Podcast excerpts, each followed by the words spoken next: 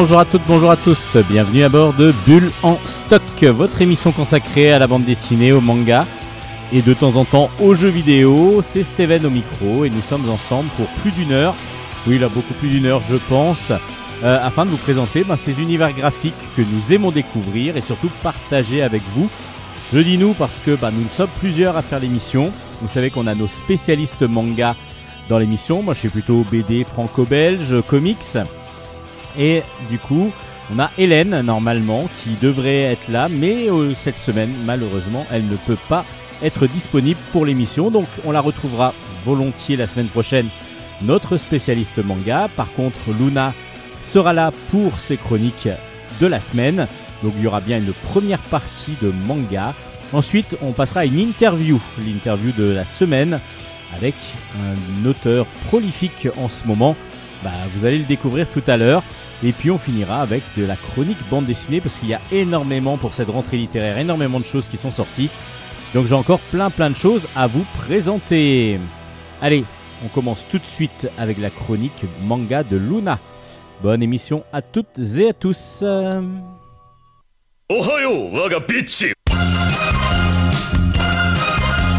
Chronique manga.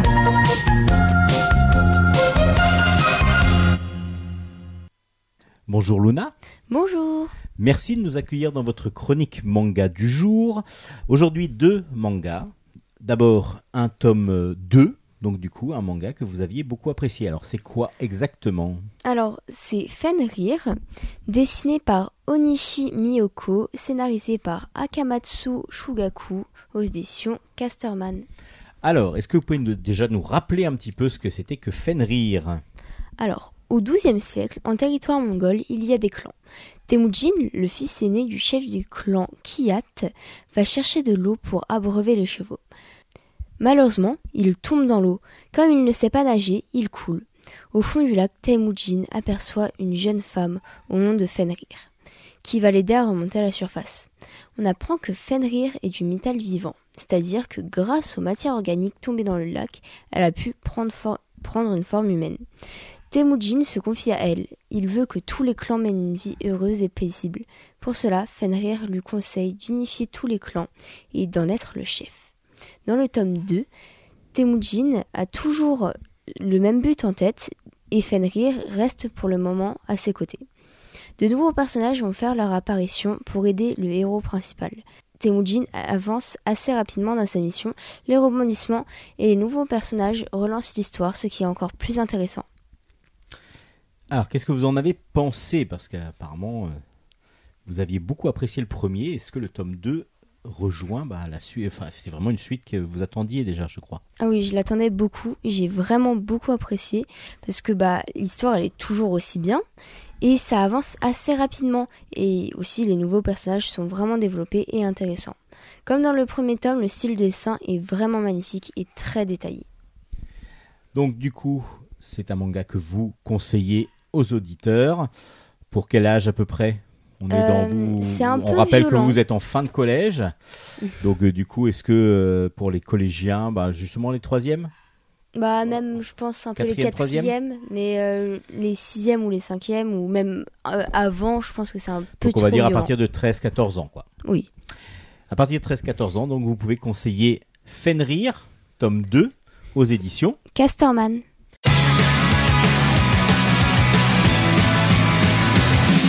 照らす悩み僕らは歩き慣れてきた日々も問うた夢は安泰な話だが刺激不足上にダラダラ照らすは闇僕らの歩き慣れていた道はどこだ時はたまにじゃったがぬくもりに包まれたら本音があった。シルベの方へ思い実は優しいメロディー永遠はない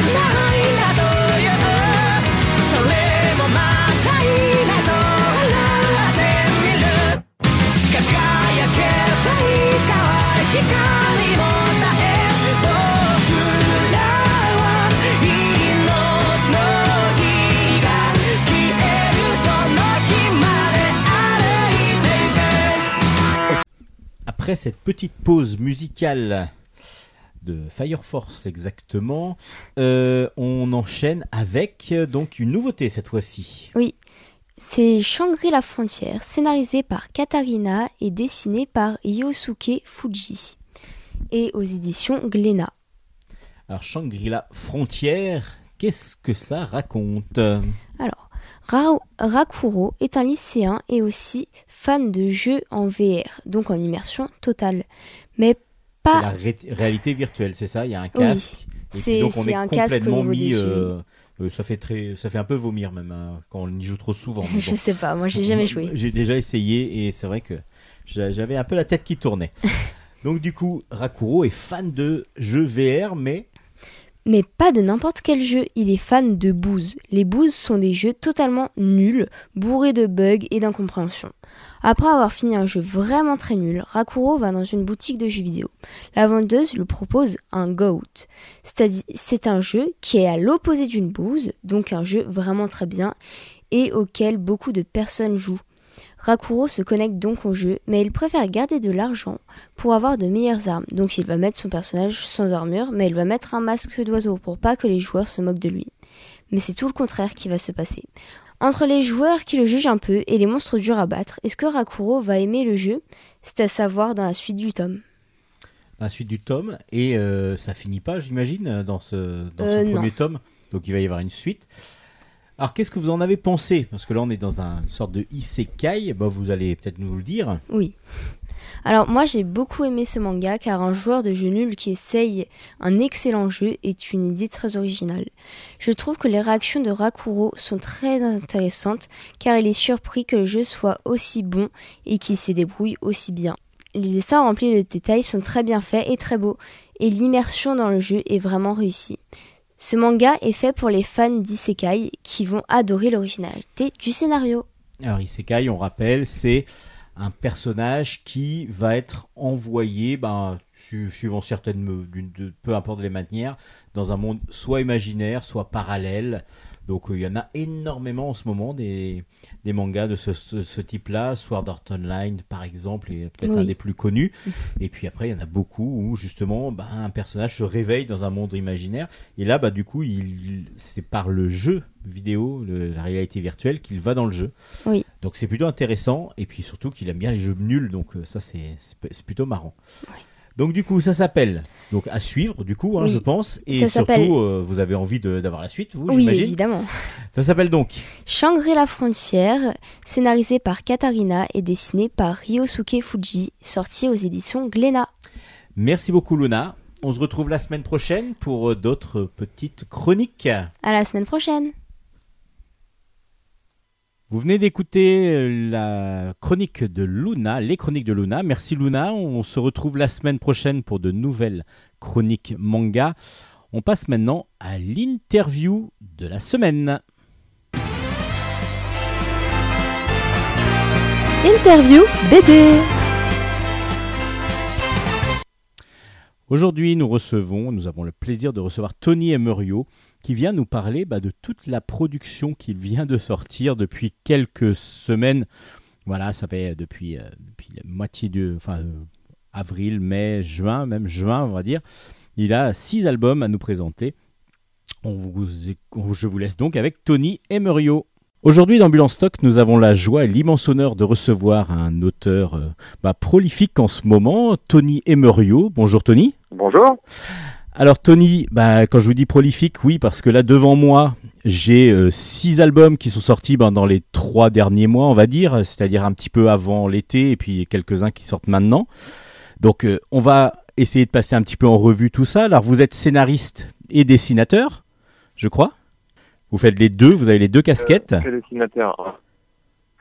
J'ai les deux casquettes. Il y en a une que je mets plus souvent que l'autre. Euh, c'est plus souvent celle de scénariste que celle de dessinateur. J'ai pas autant de temps que je souhaiterais. Et euh, bah, le scénario, même si ça prend du temps, ça prend quand même moins de temps euh, qu'être euh, ce qu'on appelle auteur complet. C'est pas un très joli terme, mais euh, auteur complet, ça veut dire qu'on dessine, qu'on colorise, qu'on qu'on scénarise, évidemment, euh, avant euh, ces, ces étapes-là. Mais oui, immanquablement, ça prend moins de temps. Donc, je fais beaucoup plus de scénar que de dessin. Donc, sur les albums mentionner, euh, il y en a qu'un euh, qui est dessiné, mais c'est mon c'est mon bébé parce que c'est le premier que je fais chez un gros éditeur, euh, tout seul comme un grand. Alors, est-ce qu'on commence par lui, tiens, justement, pour faire un petit peu la, la revue de presse Bah, de Tony. Morio? Donc, cet album, euh, ce premier bébé euh, personnel, dirons-nous, s'appelle Papy Génial et sa bulle qui va partout. Je l'ai déjà présenté dans, en stock. Le premier tome s'appelle Le robot de l'espace pas gentil du tout. Alors, Est-ce que vous pouvez nous en parler mieux que ce que j'ai fait Sûrement?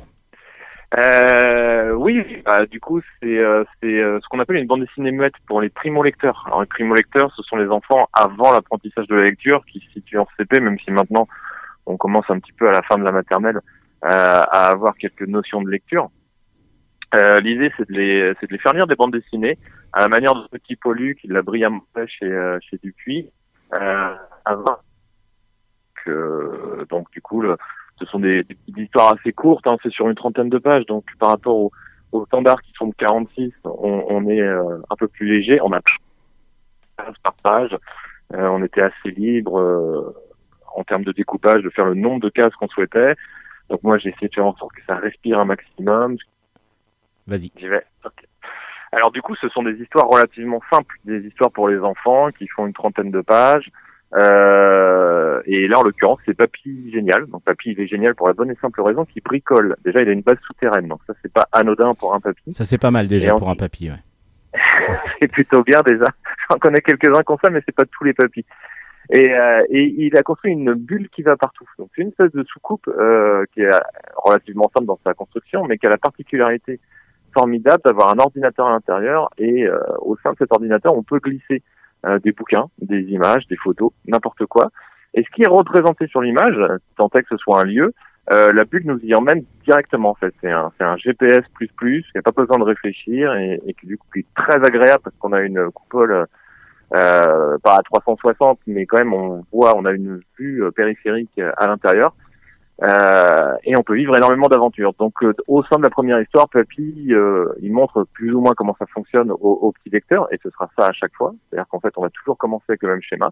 Il va avoir ses petits enfants, et à partir de là, les petits enfants, forcément, comme ils lisent beaucoup, comme ils ont beaucoup d'images, euh, ils proposent des destinations. Et à chaque album, la destination va changer, et à chaque album, les aventures vont changer.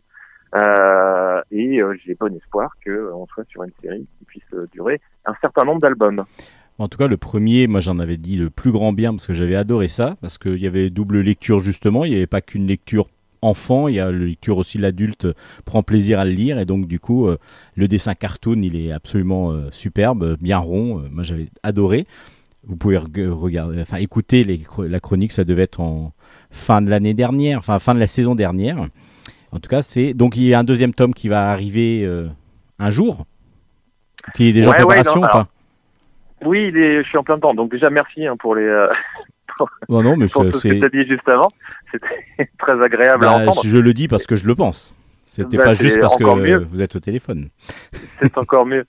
Et, et du coup, euh, du coup, oui, oui, il y, en a un deuxième qui est en chantier. J'aurais pu finir le 16 septembre, mais euh, rapport au fait que j'ai sorti plusieurs albums, euh, j'ai espéré pouvoir en sortir 8 cette année, et du coup, non. Euh, finalement, ça ne sera que 7.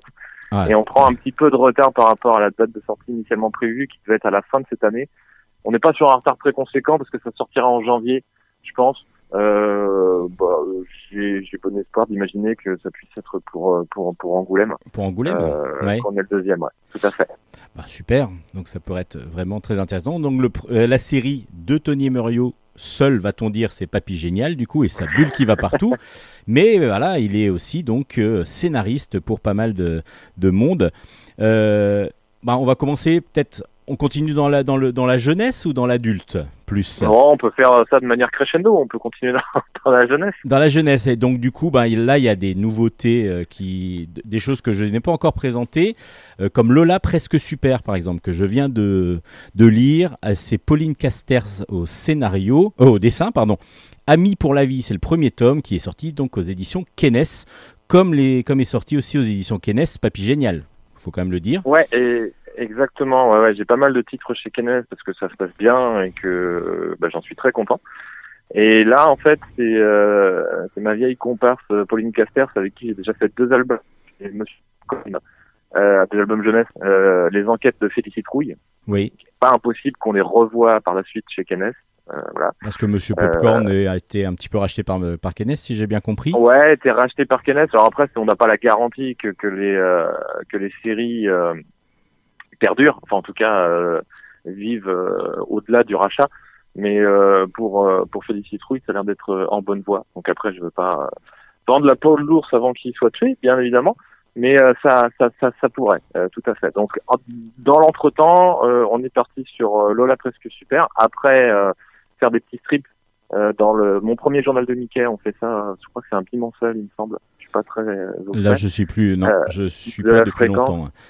Donc c'est un magazine en fait dans lequel on fait les aventures d'Olala Jones. C'est un espèce de, de cousin dérivé d'Indiana Jones, beaucoup plus maladroit Indiana Jones, même si Indiana Jones fait quelques maladresses quand même.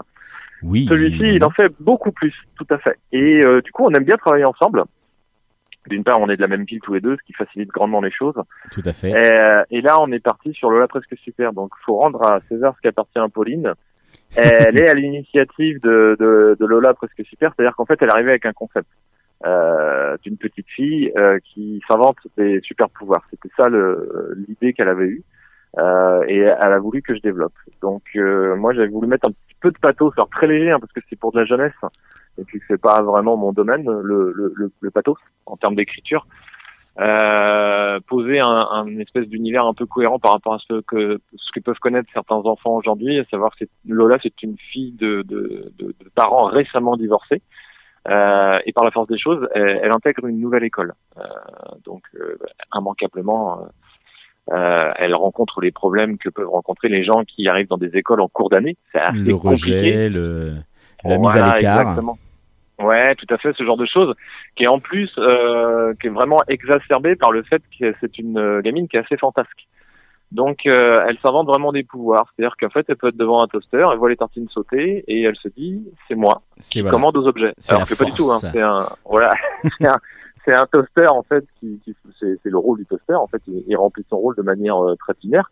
Et, euh, et, et, elle, elle vit ça comme ça. Donc, elle dédramatise un peu son quotidien de cette manière-là pense que c'est du non-dit, mais j'ai bon espoir que les enfants le comprennent, que euh, elle affronte un petit peu la difficulté du quotidien en, en l'embellissant euh, de cette manière-là.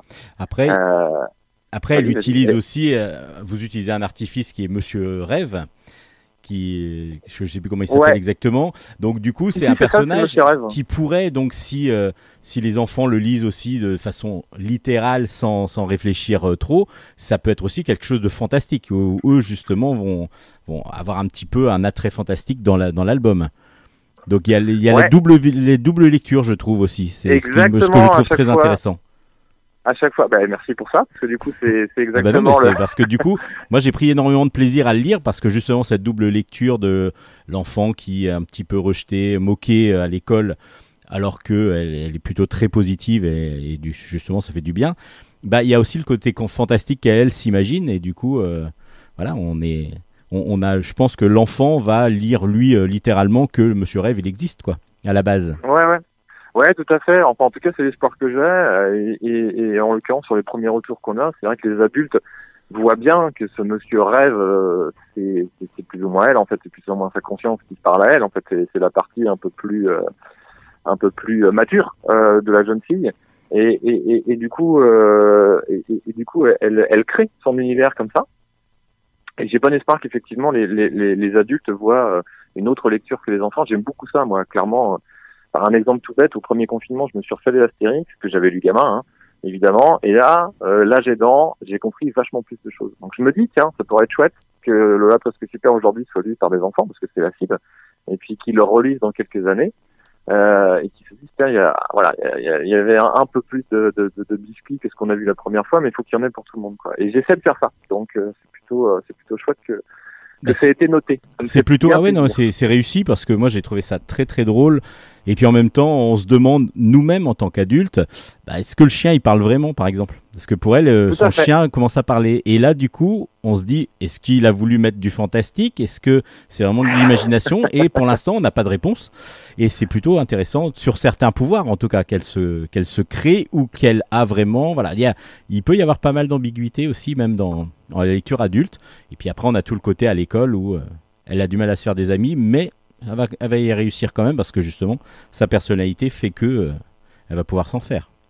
Oui, c'est ça. Bah, c'est une personnalité clivante, hein, comme euh, toutes les personnalités, concrètement, quand on commence à réfléchir. Mais là, ouais, voilà, elle a des ennemis avec euh, les guillemets que ça implique, hein, parce qu'on n'est pas sur des ennemis de longue date et, et des ennemis très très très très méchants. Mais elle a aussi des amis, et c'est ça ce qui m'intéressait. Et c'est vrai que le fait de cultiver le mystère autour du chien, c'est-à-dire qu'en fait, on s'est quand même appliqué, et, et ça marche, et j'en suis content. Euh, à ce que euh, on donne pas les clés. Euh, C'est-à-dire qu'il n'y a pas de gag à un moment donné, on se dit bah si c'est dans sa tête que ça se passe. Voilà. Et justement, nous, bah, ça nous permet de se dire peut-être que dans le Bah, prochain album, on verra que vraiment et, et- et- elle peut parler au chien ou pas. Bah, du coup, on, a le mystère, mais ce qui est plutôt intéressant. Ça s'appelle Lola Presque Super, Amis pour la vie. Moi, c'est une grosse recommandation. euh, donc, euh, aux éditions Kennes avec euh, Pauline Casters au dessin, Tony Emerio, du coup, notre invité au scénario. Moi, j'ai des, je le recommande grandement. Mais en fin de compte, tout ce que je vais présenter là aujourd'hui, tout ce qu'on va présenter ensemble, moi, je le recommande parce que j'ai adoré l'univers et les univers différents. Et, c'est ça qui est intéressant. On va faire une petite pause musicale, Tony? Et puis Ouais. on se retrouve juste après bah, pour parler encore de. bah, on va continuer sur la BD jeunesse. Et puis après, on, on enchaînera sur la BD vieillesse, dirons-nous.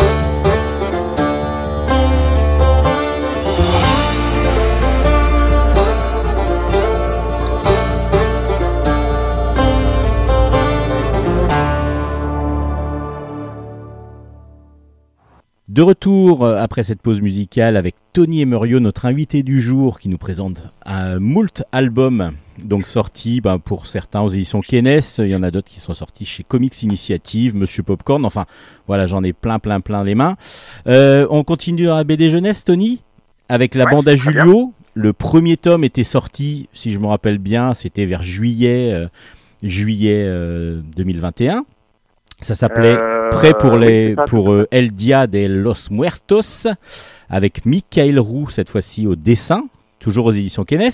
Et là, ben, un mois après, ou un mois et demi après, sort la bande à Julio 2, La pyramide de Chupacabra. Donc toujours avec euh, Michael Roux au, scénario, au dessin et Kennes aux éditions.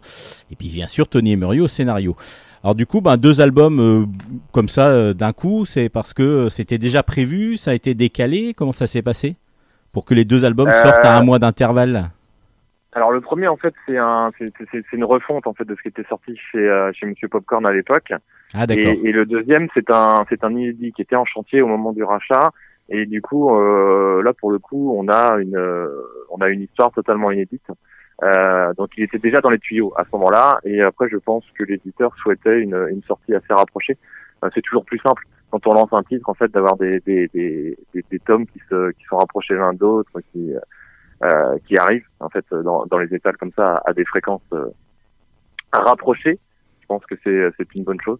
Donc euh, donc effectivement ouais ouais les, les deux euh, El Dia de los Muertos prêt pour El Dia de los Muertos et puis euh, la pyramide de Chupacabra euh, avec des sorties euh, oui comme tu disais je crois que c'est un mois il me semble que c'était un, un mois pile poil voire un- Juillet, ouais, Et, euh, juillet, août, si je me rappelle bien. euh, Mm, mm, mm. début juillet, fin août. Non, j'a- j'avais l'impression un peu. Bon, c'est pas très grave à vrai dire. Les deux de toute façon sont disponibles en librairie, donc du coup c'est le principal.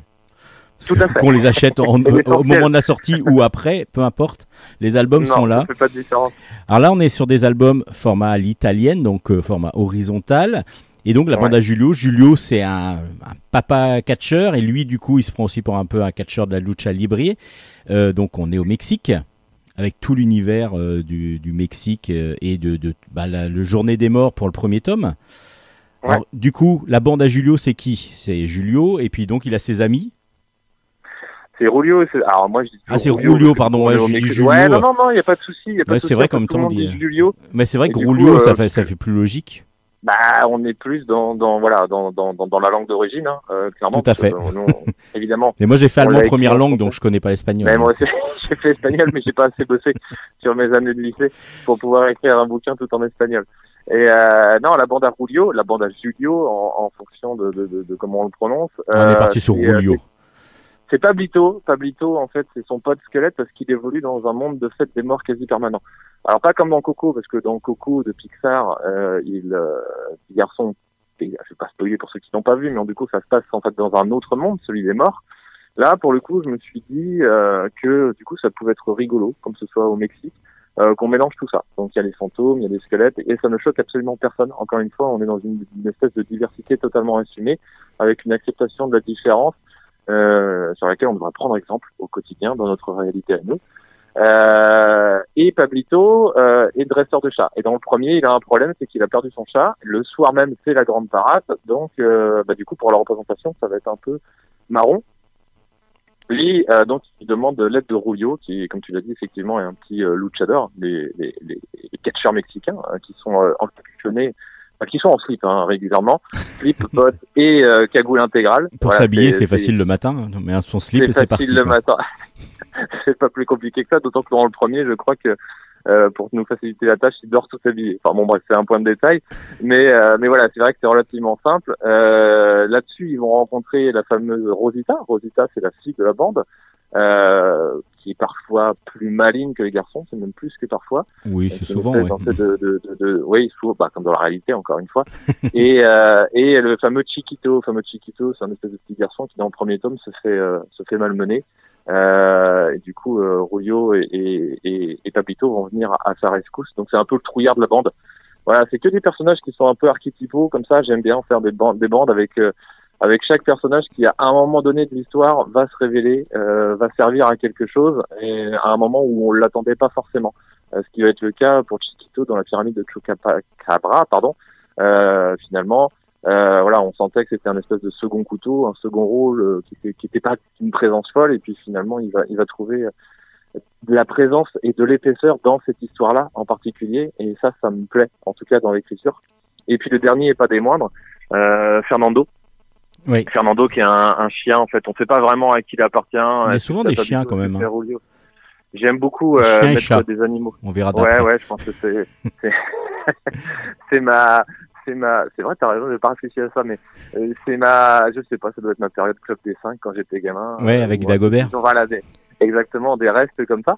Mais ouais, ouais, non, l'animal est l'animal est super important. C'est un personnage mais en fait qui est à l'exception de Lola bien évidemment, mais c'est un personnage mais qui est euh, qui est super intéressant à exploiter, qui est qui est, enfin c'est une caution humoristique euh, dont on peut pas se priver quoi. Et Fernando, bah Fernando clairement c'est vraiment le gros chien caractériel. En plus il s'entend très bien avec Pablito, mais il a un problème, euh, c'est que son instinct en fait le pousse à manger des os. Et Pablito est un squelette, donc du coup ça crée des tensions en Voilà, ça peut, il peut Voilà. voler un petit peu un bras ou une jambe à un moment donné. de temps à autre, exactement. ouais. Voilà, quand Alors, on a faim, voilà, euh, on peut peut-être, euh, voilà, on trouve ce, qu'on a sous la main, sous la dent en tout cas.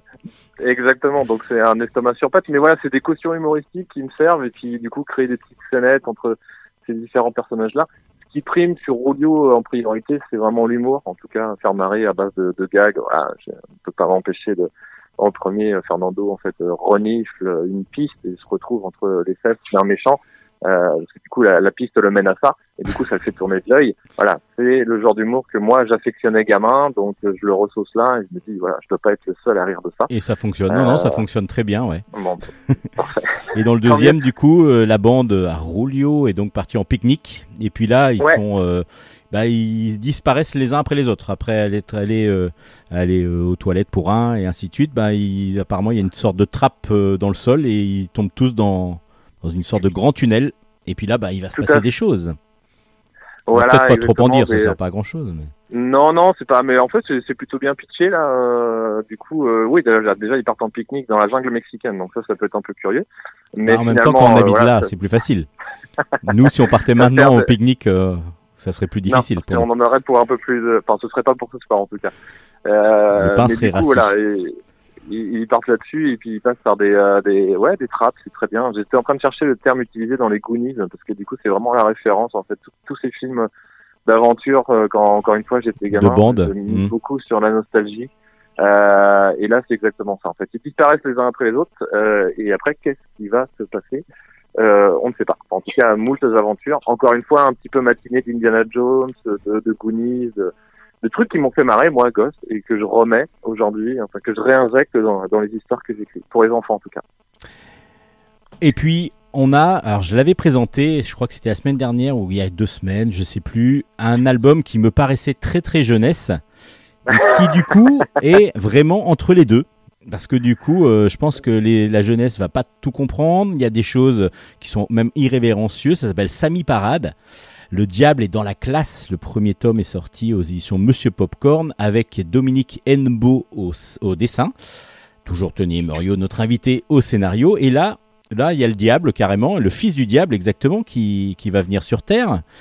Parce que du coup, il, doit pervertir les enfants, du, bah, les enfants, tout simplement, d'un peu du monde. Et il va commencer par une, par une école. C'est ça? Pour essayer de Une pervertir le, école, euh, oui, oui, une le- école euh, catholique. mais une école très catholique, voilà, c'est ça. Et il va, bah euh, là, il y a quand même des choses qui se passent dans l'école euh, que lui va mener, mais même pas tous, hein, parce qu'il y a même la remplaçante, etc. Vous êtes quand même très irrévérencieux dans cet album, un petit peu plus trash que, et pourtant le dessin est fait, fait très jeunesse. Donc c'est ça qui est que, bah, un petit peu comme la bande à Rulio, on est un peu dans le même style de graphique.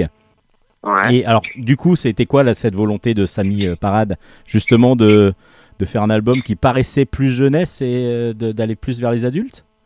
Bah, les- la volonté, elle est. Alors déjà, clairement, en fait, notre cible d'emblée, c'était, euh, c'était dans un premier temps les sales gosses, euh, mais ça peut aussi, ça peut aussi en fait être, être les adultes. Hein, Enfin, les adultes sont aussi des sales gosses, clairement. C'est pour ça que j'ai apprécié l'album.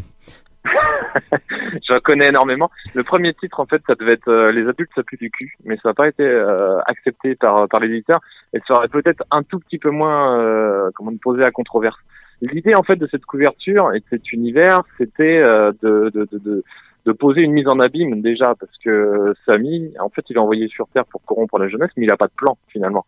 Euh, il monte là-haut sans avoir d'idée, donc il va voir sa grand-mère, parce qu'en règle générale, quand on a un conseil à glaner, c'est souvent auprès de sa grand-mère. Et du coup, sa grand-mère lui dit la bande dessinée, c'est le meilleur moyen pour corrompre la jeunesse. Et voilà, on n'a pas trouvé mieux comme outil de propagande Et c'est pour ça que vous faites de la BD jeunesse. la bande dessinée, tout à fait, la bande dessinée, et, et du coup va sur Terre mener une bande dessinée. Donc après, effectivement, ces pérégrinations, on l'emmène jusque dans une dans une école catholique, où là, pour le coup, il va monter un petit magazine qui s'appelle Samy Parade. Donc la couve, effectivement, elle est faussement jeunesse. Alors après, il y a quand même un diable sur la couverture avec une silhouette menaçante et, et un dessin qui, je suis d'accord avec toi, évoque en fait euh, potentiellement euh, une œuvre jeunesse. Mais l'idée, c'était de jouer cette carte de la mise en abîme euh, et de se dire, euh, on la pousse jusqu'au bout. C'est-à-dire qu'on fait faussement jeunesse euh, et, et, et, et on voit comment ça se passe. Donc après, voilà, j'étais en, en salon ce week-end. C'est vrai qu'il y a des enfants qui sont arrivés avec Samy Parade. Je suis toujours obligé de dire que c'est pas Attention. vraiment Ouais. Pour les enfants. Il faut que les parents les lisent d'abord et puis après ils donnent leur accord. Parce que ouais, il y a des choses. euh, Bah, c'est vrai que le petit diable, comme euh, il, paraît mignon, etc. Mais dès qu'il rencontre bah, le routier dès le début, euh, routier Voilà, pédophile, euh, voilà, on, on, on- c'est mis. euh, et puis surtout, comment finit le, le, le routier ça, ça marque tout de suite l'ambiance. bah, quoi. d'emblée, Et oui, moi, oui, c'est voilà. Donc là, c'est pas du tout, c'est pas du tout enfant quand on voit comment finit le routier, quoi.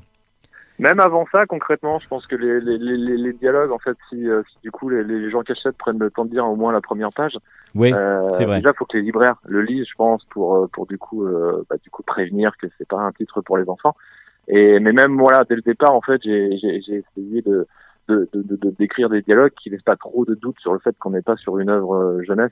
Euh, ouais, J'essaie d'avoir un, un langage, j'allais dire châtié, mais c'est pas du tout ça. Au contraire, en fait, les démons parlent un peu euh, de manière empoulée, mais euh, voilà, en étant assez grossier, assez euh, assez irrévérencieux. crois que le terme, ouais, c'est irrévérencieux, effectivement. En tout cas, on a essayé de faire ça dans l'esprit fidélicacial plutôt Oui, que. oui, plutôt c'est tout à fait ce qu'on peut ressentir, ouais. Ouais. C'est tout à fait ce qu'on peut ressentir. Euh, du coup, bon, en lisant Sami Parade, vous allez comprendre pourquoi euh, Tony Emerio n'aura plus jamais le droit d'aller au Portugal. Et du coup, euh, on va faire, avant de passer au dernier album, on fait une dernière pause musicale, parce qu'on a beaucoup de choses à dire, donc du coup, bah, on en profite. Et puis on se retrouve juste après pour le dernier album.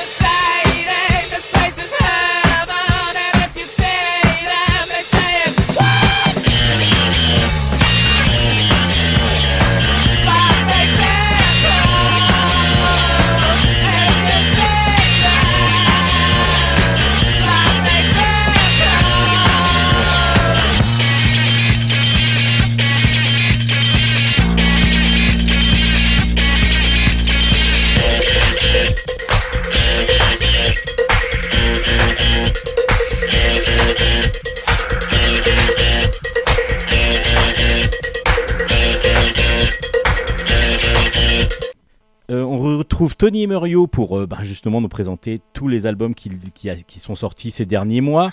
Euh, on est parti de la BD très jeunesse, même sans bulle, donc pour les primo lecteurs. On est arrivé à Sami Parade qui va faire un peu le lien entre la partie jeunesse, parce que le dessin pour faire penser à du jeunesse, mais le thème, le thème et le, le propos n'est pas du tout jeunesse.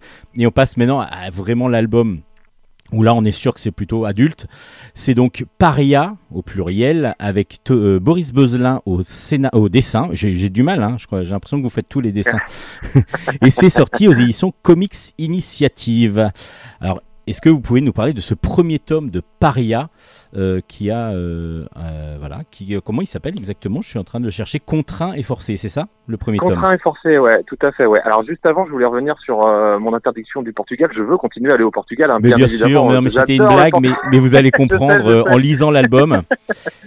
voilà, ben on Et essaiera de vous faire passer dans le fait, coffre pour, pour pas que pour pas que la douane vous, vous chope. Moi, je vais retourner à Lisbonne. C'est une, ville formidable.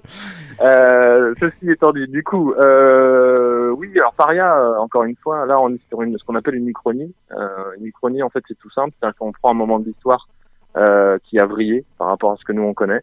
Euh, et puis ça crée un nouvel univers, un nouvel embranchement. On a ça en fait, c'est à la mode en ce moment avec les What If de Marvel qu'on découvre sur sur Disney en ce moment.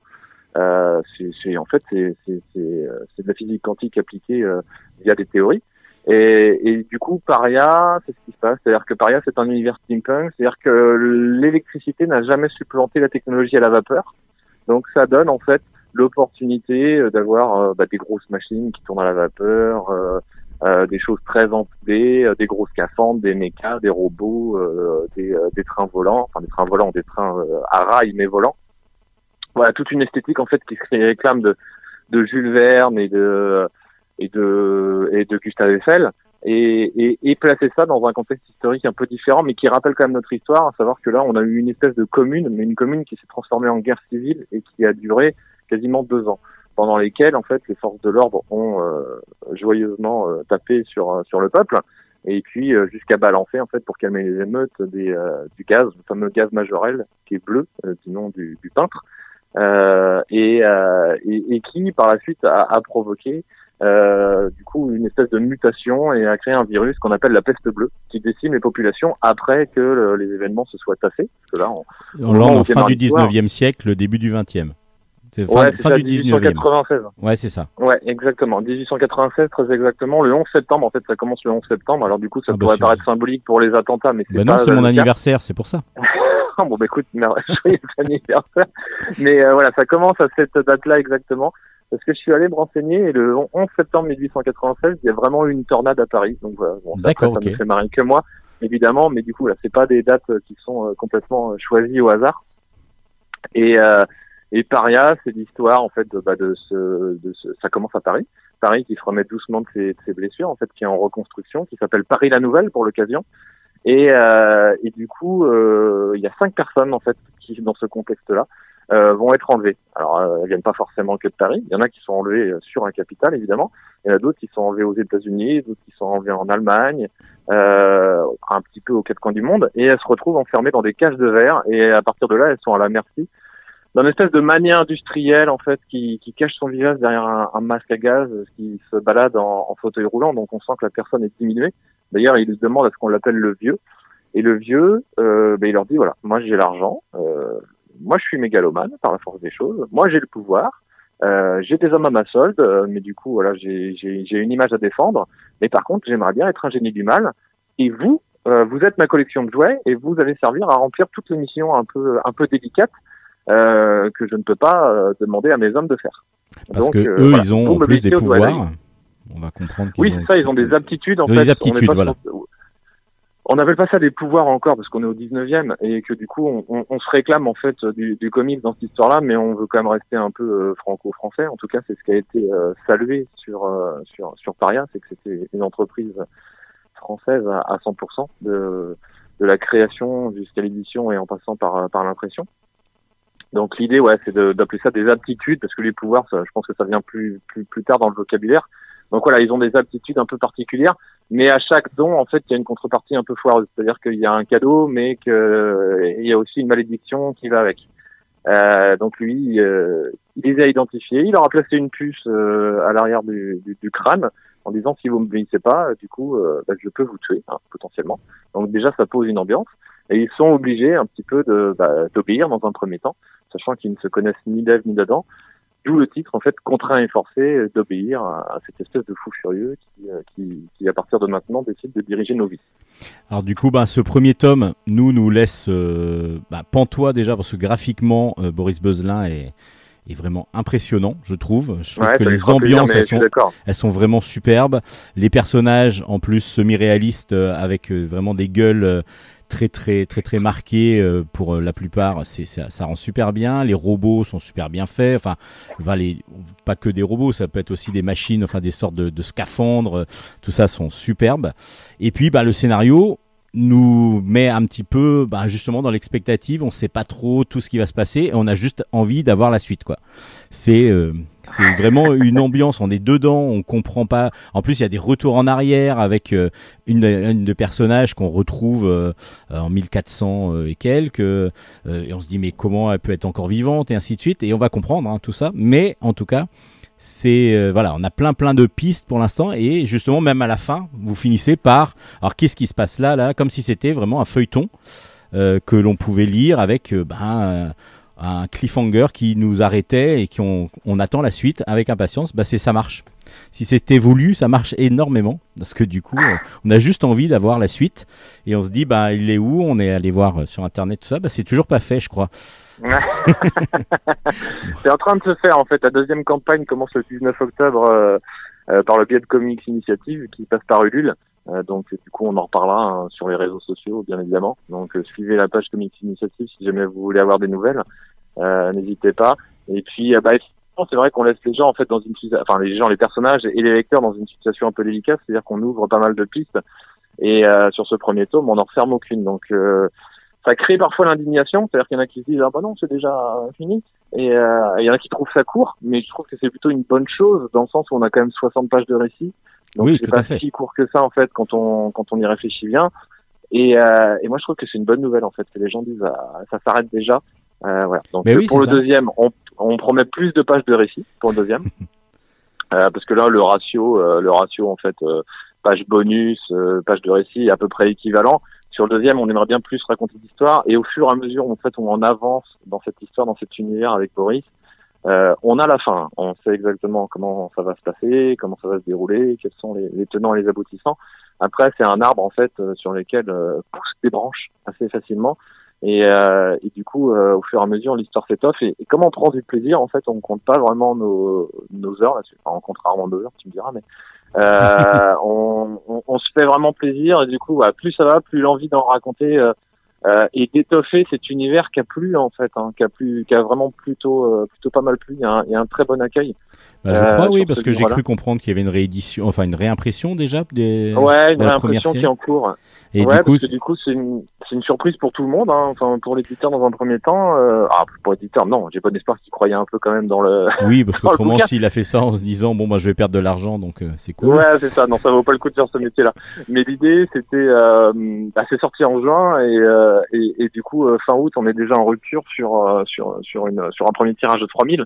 Donc Ouais, c'est vrai que par les temps qui courent, en fait, sur une période où ça vend moyennement, euh, c'est vrai il y a surtout beaucoup, là. beaucoup de titres. Donc du coup, euh, si on veut acheter des rentrée, albums de BD, bah, on a tellement de choses qu'on peut acheter que on ça. va Il y en a hésiter. qui peuvent passer à, à, à, à côté, évidemment. Et puis voilà, c'est une hésitation qui est toute légitime. C'est vrai que le choix, euh, tu le choix parfois. Et, fois, et là, c'est vrai que cette rentrée littéraire, il y en a vraiment beaucoup, beaucoup, beaucoup. Donc euh, les chroniqueurs énorme. radio vont avoir du boulot. Ah bah, j'en ai justement. Justement, après l'interview, je vais euh, chroniquer des albums et comme ça, les gens vont pouvoir peut-être faire leur choix. Mais c'est vrai qu'il y en a énormément à faire. Donc, Paria, c'est donc euh, de Tony Emerio au scénario, Boris Beuzelin au dessin, et c'est donc chez Comics Initiative. Alors, c'est une euh, édition créée avec euh, la participation d'Ulule, donc, mais il n'y a pas obligatoirement, on peut le trouver en librairie. Il n'y a pas Ouais, de. Enfin, on ouais, peut le en trouver fait, quand il euh, en reste. Après, Oui, il y aura la réédition de toute façon. Mais en tout cas, ce n'est pas exclusif à Ulule. On est vraiment sur, un- sur quelque chose qui peut s'acheter après Comics Initiative et est achetable. Enfin, on peut acheter les albums Comics Initiative en librairie. Je rassure les, Ouais, les, les- les auditeurs, hein, c'est pour ça. Oui, bien sûr, bien sûr. ouais, ouais, tu peux, la- on peut l'acheter en librairie. Après, c'est vrai que du coup, le, le fait de participer à la campagne, c'est que vous êtes à l'origine de la création du livre, donc ça, c'est plutôt chouette. C'est plutôt valorisant, même en tant que lecteur, même pour nous. Concrètement, on se sent soutenu, et du coup, ça, ça change le rapport à la création de l'œuvre, et ça, c'est très chouette. Euh, et puis, bah, bah, bien évidemment, en fait, on, on appâte un peu euh, les gens avec euh, des petits bonus qui sont exclusifs euh, à la campagne. Donc, il y a des choses que bah, vous ne retrouverez pas euh, dans, dans le commerce mais euh, c'est le livre le plus important, bien évidemment. Mais voilà, il y a des petites choses en fait qui viennent se, se greffer au fur et à mesure, qui là pour le coup seront exclusifs euh, à la campagne, enfin aux, aux campagnes à venir. Donc, du coup, Paria, tome 2, normalement, c'est dans, les, dans la boîte. Enfin, dans, la- Ah, dans- les tuyaux, ouais. C'est dans les tuyaux plutôt, je veux dire. Donc Ouais. avec Boris Beuzelin chez Comics Initiative, Samy Parade. Il y aura un deuxième aussi qui est en préparation. Ça va dépendre de- des ventes en fait sur celui-ci, parce que du coup euh, ça fait partie des, des œuvres à risque. Ouais, bah du coup oui, qui peut-être peut trouver son public comme il ne peut le Bah, pas trouver parce que du coup euh, souhaite. On En tout cas, on a déjà une histoire pour le 2, hein, clairement. euh, il y a une histoire pour le euh, 2 un mais pour l'instant il n'y a rien de signé, c'est ça? Non, à l'heure actuelle, il n'y a rien de signé, effectivement. Alors Samy Parade tome 1, c'est avec Dominique Henbo et c'est aux éditions Monsieur Popcorn. La bande à Rulio, il y a un tome 3 lui qui doit sortir ou? Ouais, alors j'ai pas de date en fait à, à donner, mais il y a un tome 3 et un tome 4 euh, qui, sont, euh, qui Déjà sont potentiellement prévus. déjà Ouais. potentiellement prévu. Là, c'est avec Ouais. Michael Roux aux éditions Kenes. Toujours aux éditions Kenes, Lola presque super. Et là, je pense que bah, le premier tome est sorti avec Pauline Casters au, dessin. Et euh, là, ça va te suivre aussi, je pense. Mais ça vient de sortir. Ouais, théoriquement, si tout se passe bien et, et- et on met tout en œuvre pour que tout se passe bien, ça devrait sortir euh, au moins deux euh, en 2000. euh, euh, c'est quoi l'année qui suit? 22. 22. Voilà, 2022. Merci. Et 2022, normalement, on est on est dessus. En fait, c'est là, on, on a signé pour une série. Si ça rencontre son public, on a déjà trois d'assurés et puis après, ben, on se souhaite le meilleur pour la suite, quoi. Ah bah ouais, nous aussi on le souhaite. Et puis Papy Génial, on a et sa bulle qui va partout. On sait que le tome 2 normalement c'est début 2022. Donc Ouais, euh, tout, voilà. de- tout début janvier, je crois, il me semble. quelque début chose Comme janvier. le 4-5 janvier, il me semble, juste après les fêtes. Avec les étrennes, profitez-en.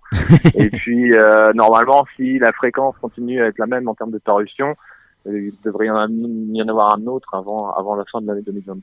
En tout cas, c'est mon objectif, au moment où je parle. très bien. Et puis d'autres projets encore peut-être avec d'autres dessinateurs? Ouais, ouais, ouais. Bah, il y a un album à sortir chez Dargo avec Dominique Enbo qui dessine Samy Parade, euh, qui va s'appeler Bande de pirates, qui suit les tribulations de trois pirates qui sont paumés à notre époque euh, et qui du coup essaie de s'adapter euh, en gardant des codes de pirates dans la vie de tous les jours. Donc ça pose immanquablement des problèmes. Donc c'est du gag. D'accord. Euh, et puis euh, Jimo et l'espèce pillard. Alors ce sera un petit album carré qui va sortir aussi en janvier. Théoriquement le même jour que que pas que, que. Papy Génial, exactement. Euh, avec euh, Leroy au dessin chez Kenneth. C'est du gag sur un, un équipage de, de Space Pillard. En fait, c'est des, des pirates euh, du, du futur, enfin en tout cas de l'espace. Et euh, au tout début de l'histoire, le, le capitaine décède dans des conditions curieuses. Euh, son fils euh, hérite du poste de capitaine, euh, mais il n'en héritera qu'à la majorité. Donc euh, il était encore petit. L'idée, c'est que le second, qui a pris la place de capitaine, euh, fasse en sorte qu'il arrive un, un accident euh, au jeune homme avant sa majorité. Donc il met tout en œuvre avec euh, ce- son, son, son équipage, voilà, son équipage de pirates mal intentionné, euh, et euh, qu'il arrive un accident au gamin. Mais encore une fois, il s'avère que l'enfant est plus intelligent que les adultes et déjoue un peu euh, toutes leurs tentatives. Bon bah on a hâte de lire ça avec Leroy qui c'est marrant parce que c'est lui aussi qui fait l'autre série qui est sortie euh, Ouais, pour les en fait, primo c'est, lecteurs, c'est Aesop le loup. Tout à fait. Aesop le loup, ouais. Et du coup, euh, bah, Kenneth a fait qu'on se rencontre, qu'on se, qu'on se soit rencontrés, on s'est très bien entendu. On a euh, ce concept-là et, et ça passe très bien avec euh, avec Leroy. J'ai failli bah. balancer son vrai prénom. Il m'en il m'en aurait voulu vu qu'il est sur un pseudo. Mais euh, mais voilà, ça se passe très très bien avec euh, Leroy. Donc on est sur une première série, puis on commence à avoir des idées en tête. Donc euh, donc voilà. Moi, je, je, je travaille souvent avec des gens que j'apprécie et, et, et Leroy en fait partie. Et tous ceux qui sont dans, dans les autres albums, c'est le cas également. Tony et bah nous on apprécie énormément ce que vous faites dans Ambulance Stock. C'est pour ça qu'on vous a invité. Et puis bah du coup voilà, on a bien fait parce qu'on a appris plein de choses, on a découvert encore plein de choses. Merci beaucoup Tony et on se dit à Merci, très très vite d'Ambulance Stock pour des nouvelles aventures. À très bientôt. Vous venez d'écouter l'interview de Tony Emerio. Euh, merci à lui d'avoir accepté l'invitation. Allez, une petite pause musicale. Euh, et puis, avant de passer aux chroniques BD, euh, on va, ben, comme à notre habitude maintenant, on va parler d'une musique, une reprise originale. Donc, à vous de découvrir de quelle chanson originale il s'agit. Évidemment, c'est souvent assez facile à trouver, mais c'est quand même assez bizarre des fois que la reprise. Bon, celle-là, non, elle est plutôt euh, cool et douce. Allez, à vous de deviner.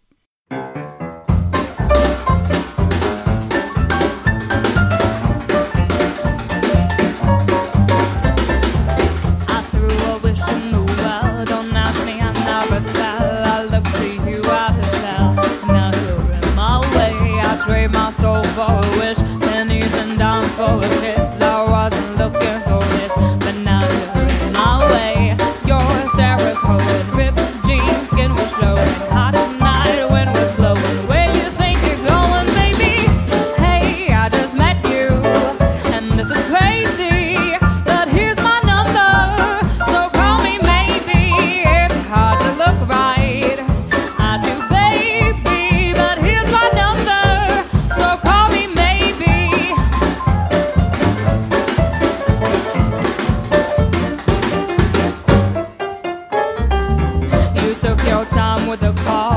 took no time with the fall. You gave me nothing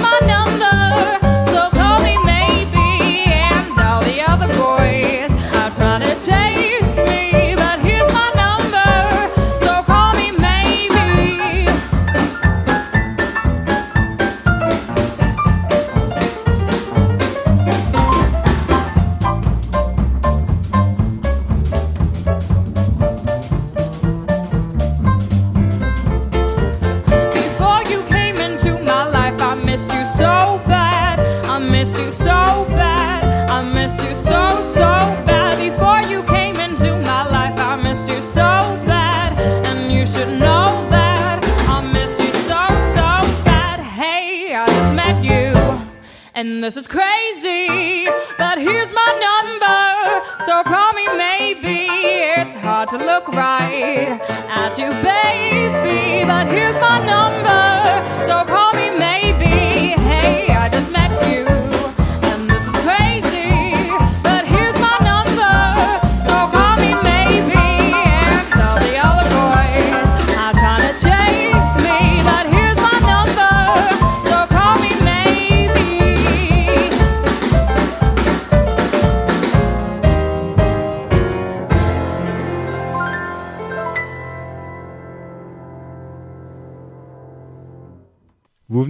une reprise de, la chanson Call Me Maybe de Carly Rae Jepsen par un groupe euh, ben, un petit peu rétro, c'est assez bien fait, qui s'appelle Robin Adele Anderson. Enfin, c'est la chanteuse et avec son groupe et c'est superbement bien réalisé. C'est très très très belle reprise, une très belle cover. On se retrouve la semaine prochaine pour une nouvelle, un nouveau jeu musical. D'ici là, on continue avec les chroniques BD.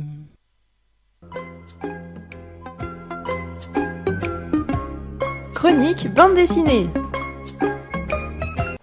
On commence ces chroniques BD avec un coup de cœur qui s'appelle L'Agence des Invisibles. De...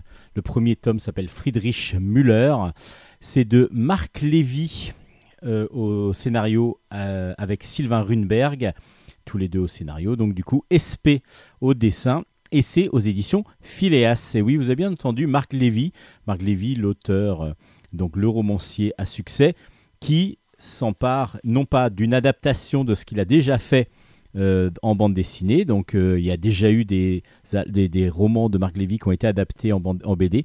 Là, c'est un scénario original qui, donc, que nous offre Marc Lévy, aidé de Sylvain Runberg. Donc, qu'est-ce que l'agence des invisibles Euh, L'agence des invisibles est chargée de retrouver la trace de personnes disparues au cours de grands conflits, euh, comme par exemple la Seconde Guerre mondiale jusqu'à nos jours. Euh, donc des gens disparus mystérieusement dont on a, caché un petit peu ben, la disparition. Et c'est justement ce, qui va, ce qui va se passer parce qu'il y a Julia Muller qui va débarquer donc à New York à l'agence des Invisibles pour savoir ce qui est arrivé à son grand-père, Heinrich Müller. Heinrich Müller était donc allemand, euh, il faisait partie des nazis et il était dans une escadrille euh, donc euh, qui revenait vers l'Allemagne, qui ont été abattus apparemment par les, les soldats anglais. Et mystérieusement, on retrouve la trace d'avions de cette escadrille qui sont arrivés en Allemagne. D'autres, on en retrouve la trace des, des épaves qui ont été donc qui ont été retrouvées, mais pas la trace de l'avion dans lequel était Friedrich Müller. Alors qu'est-ce qui s'est passé? Et elle veut savoir donc euh, Julia, euh, Julia, ce qui est devenu son grand-père. Est-ce que son grand-père est toujours vivant? Est-ce qu'il a complètement disparu? Ben voilà, c'est ce que va devoir découvrir l'agence des invisibles. Alors ils sont plusieurs prospecteurs, il y a vraiment des, des policiers, il y a, il y a vraiment des gens qui enquêtent plus par l'informatique. Et on va découvrir cette agence euh, qui euh, nous paraît euh, bah, un petit peu pas bizarre au départ. On est vraiment dans la découverte. Et c'est très intéressant parce qu'on on a juste une envie lorsqu'on a fini l'album. Alors je vous dis pas trop ce qui se passe, mais ils vont devoir aller en Angleterre pour essayer de découvrir exactement ce qui se passe. Ils vont donc se retrouver, enfin on va nous découvrir cette, cette agence avec les personnalités qui la forment, les liens qu'il peut y avoir entre eux. Et puis, ben, on va apprécier ça. Moi, j'ai beaucoup, beaucoup apprécié cet album parce que, ben, même si c'est une enquête un petit peu euh, ben, particulière qu'on pourrait connaître et comprendre, il y a des rebondissements quand même dans l'enquête qui sont très intéressants. Et on a surtout les personnalités des, des différents personnages qui créent, qui sont, font partie de l'agence, qui petit à petit vont être révélés, vont avoir euh, chacun leur, euh, petite euh, individualité. Et du coup, ben, on a juste une hâte, c'est de pouvoir les retrouver dans une nouvelle enquête, avec peut-être une mise en avant davantage de certains que d'autres. Là, il y a par exemple une nouvelle qui vient d'arriver dans l'agence, et apparemment, elle serait un petit peu pas la bienvenue de la part d'un des, des agents qui sont déjà sur place. Donc pourquoi Euh, Qu'est-ce qu'il y a? Est-ce que c'est une jalousie seulement ou est-ce que c'est plus que ça? Et puis il y a pas mal de choses, donc de pas de l'intime mais du relationnel qui va se jouer avec aussi les gens qu'ils vont rencontrer sur place, parce qu'apparemment, il y a bien eu un mystère. L'avion, apparemment, ce serait, serait, bien, ce serait bien craché, mais personne ne veut vraiment trop en dire. Alors, est-ce que c'est vraiment un mystère caché depuis longtemps? À vous de le découvrir dans l'Agence des Invisibles avec un dessin réaliste, semi-réaliste, entre semi-réaliste et réaliste de SP, vraiment de toute beauté, vraiment superbe. Euh, c'est euh, un très très bel album, un album dont on a envie de voir la suite parce que bon, là ça finit, hein, il y a une histoire à chaque fois, mais l'Agence des Invisibles, je pense, est une série qui peut vraiment plaire à beaucoup de monde et donc bah, peut-être faire une très belle carrière euh, dans les bibliothèques ou dans les librairies évidemment. L'Agence des Invisibles, le premier tome, est donc sorti aux éditions Phileas. On continue avec, euh, là, cette fois-ci, une adaptation, une adaptation euh, de, du cycle de Troie, enfin du cycle de Troie, de l'Odyssée d'Homère, euh, mais plus particulier, une, partie, donc le chant 10 de l'Odyssée d'Homère, c'est le mythe de Circé. Donc euh, il y a l'album qui est sorti qui s'appelle Circé la magicienne de Richard Marazano au scénario, Gabriel Delmas au dessin, et c'est aux éditions d'Argo.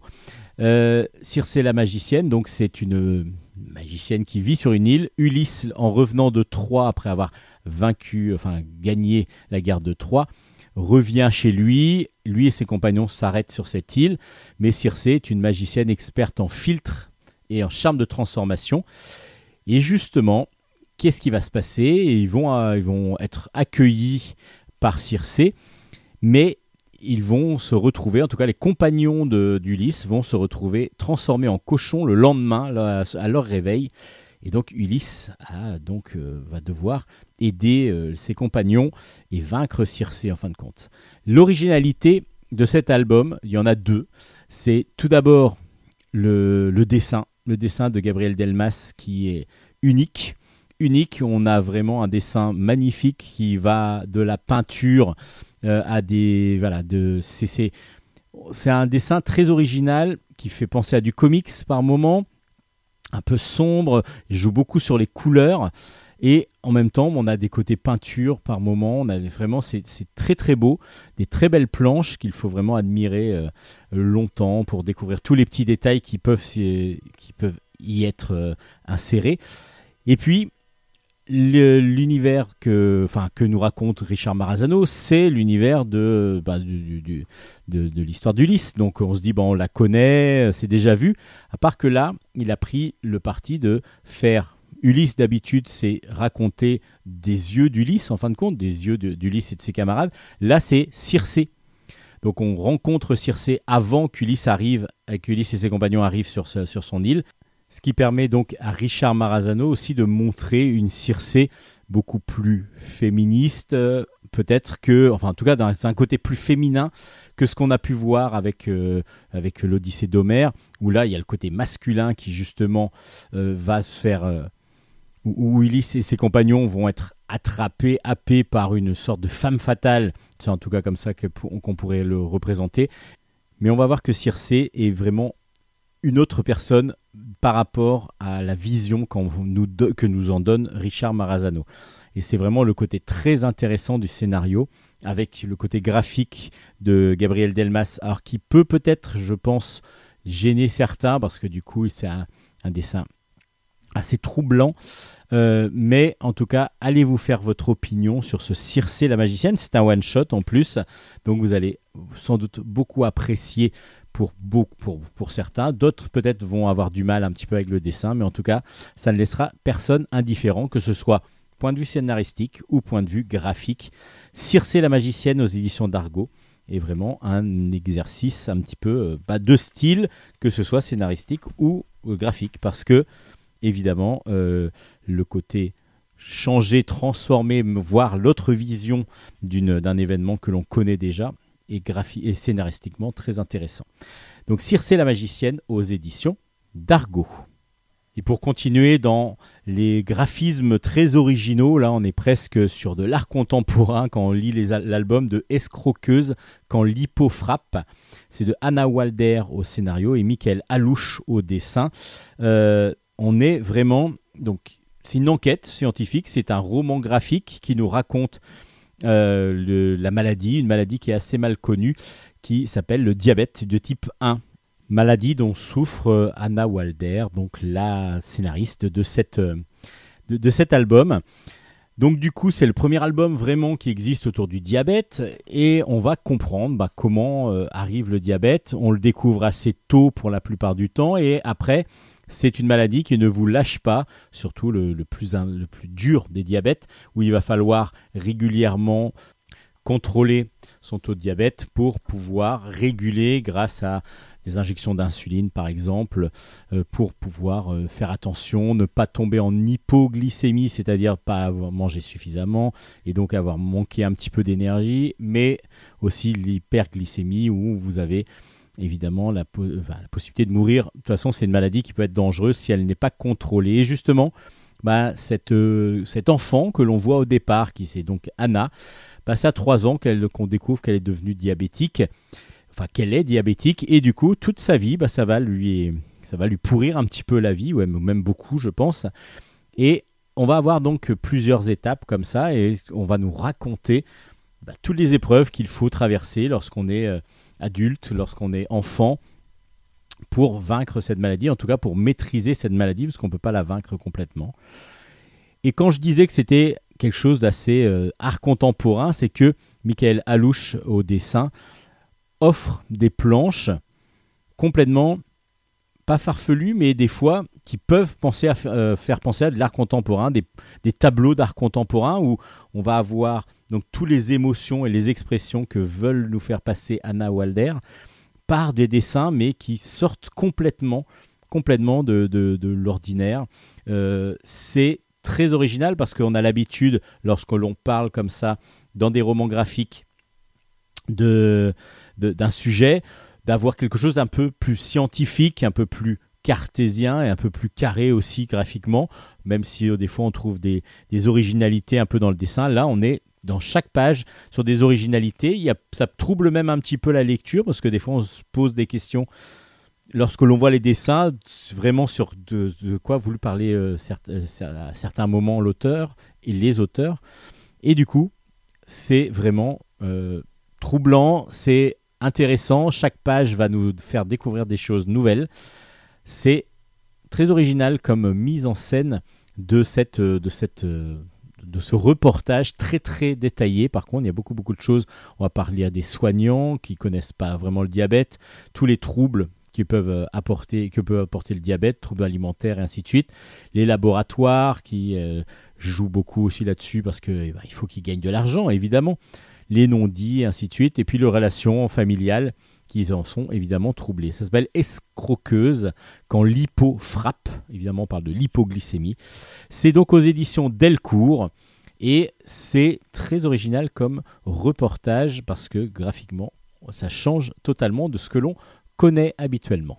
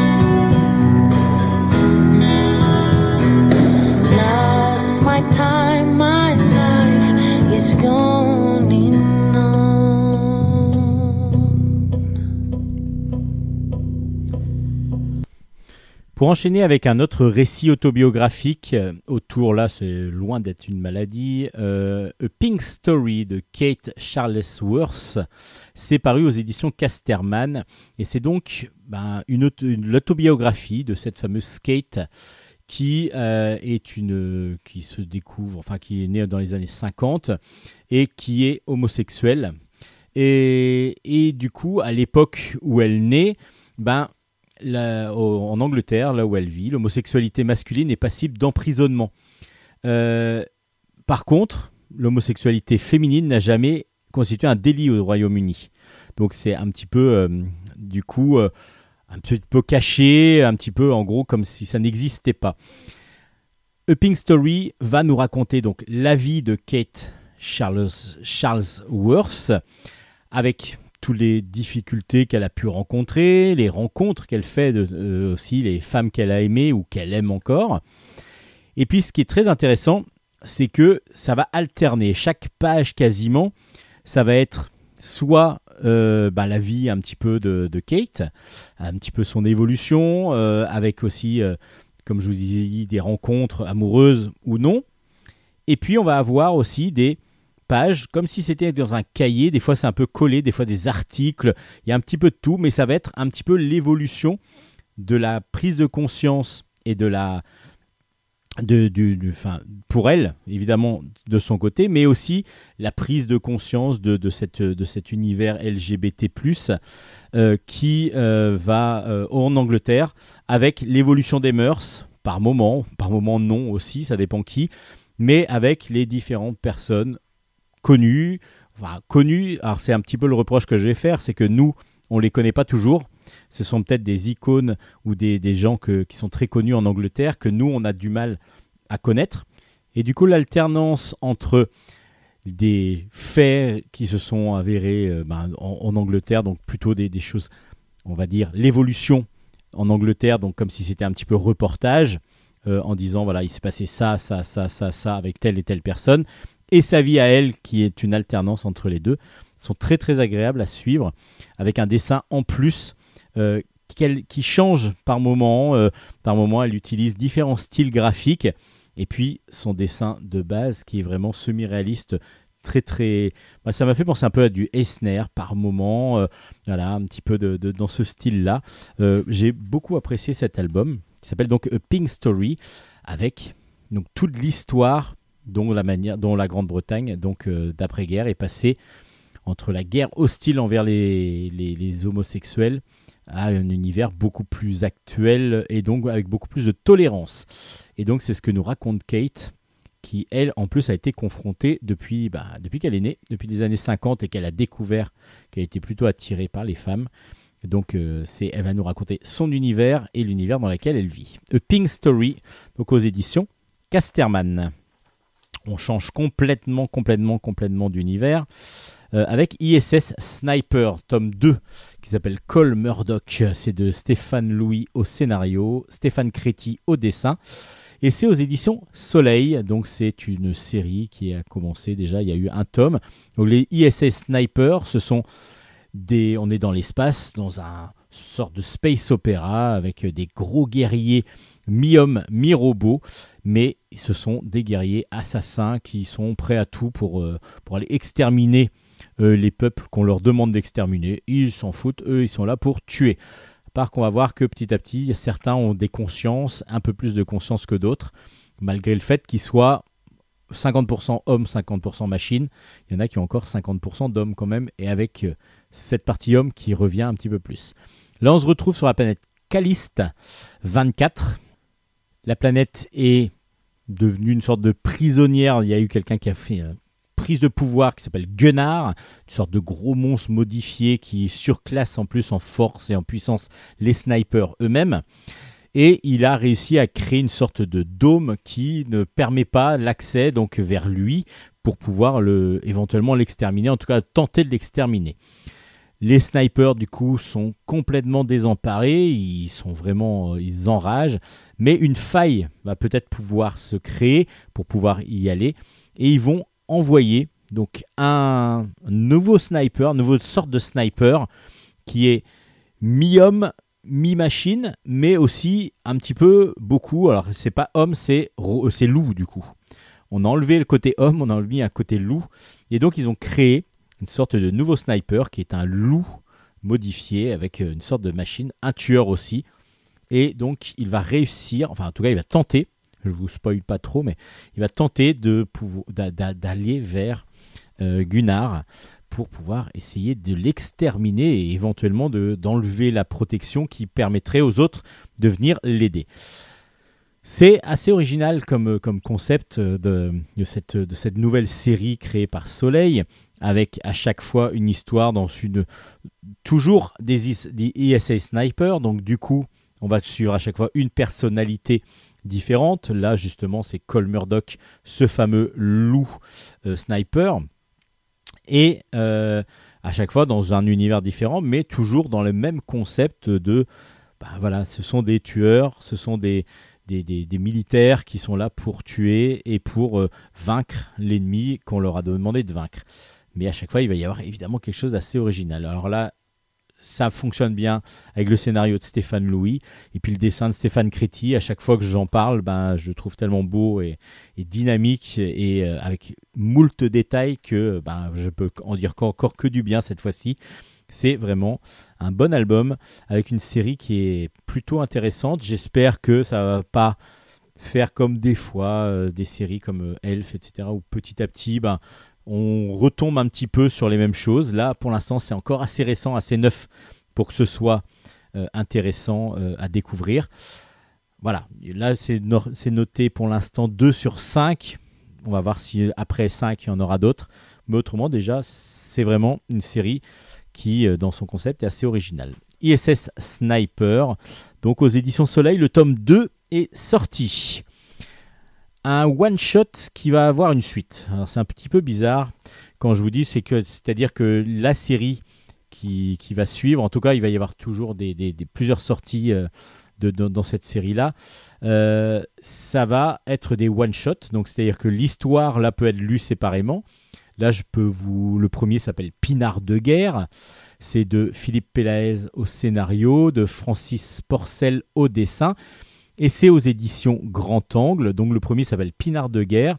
Et il va y avoir une suite qui va s'appeler Bagnard de guerre. Donc c'est marqué à l'arrière de l'album. Donc euh, vous n'allez pas avoir euh, trop de spoil. Mais en fin de compte, Pinard de guerre va pouvoir être lu séparément de Bagnard de guerre. Apparemment, c'est une histoire complète à chaque fois.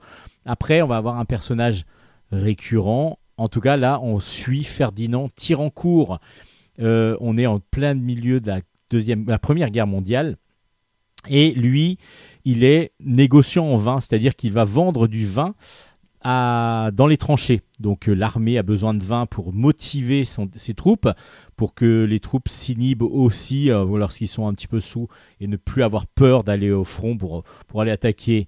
Malheureusement, on le sait maintenant, bah, euh, sans, vraiment de grande réussite, les, les tranchées allemandes. Donc c'est plus pour se faire exterminer qu'autre chose. Euh, Ferdinand Tirancourt, lui, il a été blessé, donc du coup, euh, il a une canne et il va donc jusqu'au plus près des tranchées du côté français pour pouvoir offrir, enfin offrir, vendre plutôt, parce que là, il est plutôt négociant. Alors on se dit qu'il est bien profiteur quand même de cette guerre, et justement, bah, c'est ce, ce que Philippe Pélez nous fait très bien ressentir. Je vous explique un petit peu comment après. Je vous explique juste que lorsqu'il va faire une livraison justement à une tranchée de, son pinard de guerre, comme il le dit, il va y avoir une troupe allemande qui va réussir à arriver par l'arrière et donc il va, être pris en tenaille et il va devoir aller se réfugier dans la tranchée.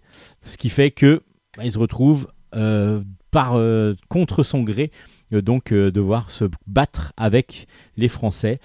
Mais il va y avoir pas mal d'autres choses. Je vous en dis pas trop. Et ce qui est très intéressant, c'est que on a ces dialogues de cet homme, euh, donc de Ferdinand, avec les autres militaires, avec les militaires. Euh, on va découvrir pas mal de choses sur lui parce qu'il va en dire un petit peu, mais c'est surtout on, ici on a toutes ces, toutes ces pensées qui, qui, qui arrivent et qui nous expliquent un petit peu la situation et on va voir son cynisme énorme. Donc on va se dire oui c'est un vrai profiteur, il est là que pour gagner de l'argent. Mais est-ce qu'il n'y a pas une part d'humain? Pourquoi il est arrivé comme ça? Il y a plein de choses comme ça qui vont nous, nous, nous pa- passer dans notre tête. Et petit à petit, on va avoir des réponses, on va avoir euh, des questionnements encore, d'autres. Et je trouve que la personnalité de Ferdinand, entre celui qui profite d'une situation euh, horrible, tout en pour essayer de faire de l'argent, euh, qui en même temps il y a un côté humain parce qu'il va y avoir des, des- il va avoir des réactions qui vont être assez très humaines et même euh, très on va dire très fraternelles par moment. Euh, tout ça c'est assez ambigu, bah, c'est l'humain, c'est l'humain tout simplement et je trouve que Philippe Pelaez réussit à nous mettre dans l'ambiance très très forte et avoir en plus ce personnage très très ambivalent qui euh, très ambigu qui va nous permettre de, de- passer un très très bon moment de lecture. Il y a plein de choses qui se passent, donc je ne vais pas vous en dire trop, mais c'est vrai que sur, cette, sur cet album de 60 pages, 64 pages, il y a énormément de choses qui se passent. Francis Porcel, dessin réaliste absolument superbe. Vraiment, les ambiances en plus de couleurs sont magnifiques. Il y a des, des- fonds euh, de, de- de soleil couchant et ainsi de suite qui sont superbes sur les, sur, sur les tranchées, qui sont absolument magnifiques. Vraiment, le dessin est aux petits oignons pour cette histoire que j'ai vraiment beaucoup, beaucoup appréciée. J'ai hâte de lire la suite, qui va donc du coup pouvoir se lire séparément. Euh, donc, ben voilà, c'est aussi, ça vous montre aussi la vie dans les tranchées, mais d'une autre façon. C'est-à-dire que euh, s'il n'y avait pas eu cette, ce vin, ce pinard de guerre, peut-être que ben il y aurait eu moins de morts. Parce que du coup, ils y seraient pas allés. En tout cas, ils n'auraient pas été tués de la même façon. Ils auraient été tués devant le peloton d'exécution. Parce que le, le, vi- le vin et donc l'alcool avaient vraiment tendance à les faire, euh, se faire se booster et se dire, bah, allez, hop, j'y vais. euh. C'est vraiment très très bien fait. Ça s'appelle donc Pinard de guerre. C'est de euh, et euh, Porcel et c'est aux éditions Grand, euh, Bambou, donc dans la collection Grand Angle.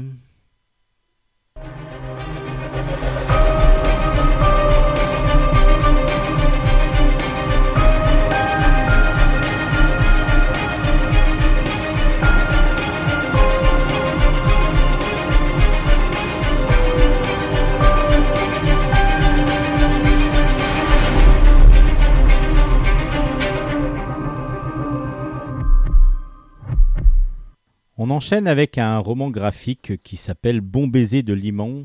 C'est de Edo Brenes et c'est aux éditions Casterman. Euh, des, des dessins euh, donc euh, réali- enfin réalistes, donc qu'est-ce que je dis de, On va dire ligne claire de, de, qui sont euh, simples, assez efficaces et qui nous plongent dans l'histoire de sa famille. En tout cas, une partie de l'histoire de sa famille. Je vous explique pourquoi.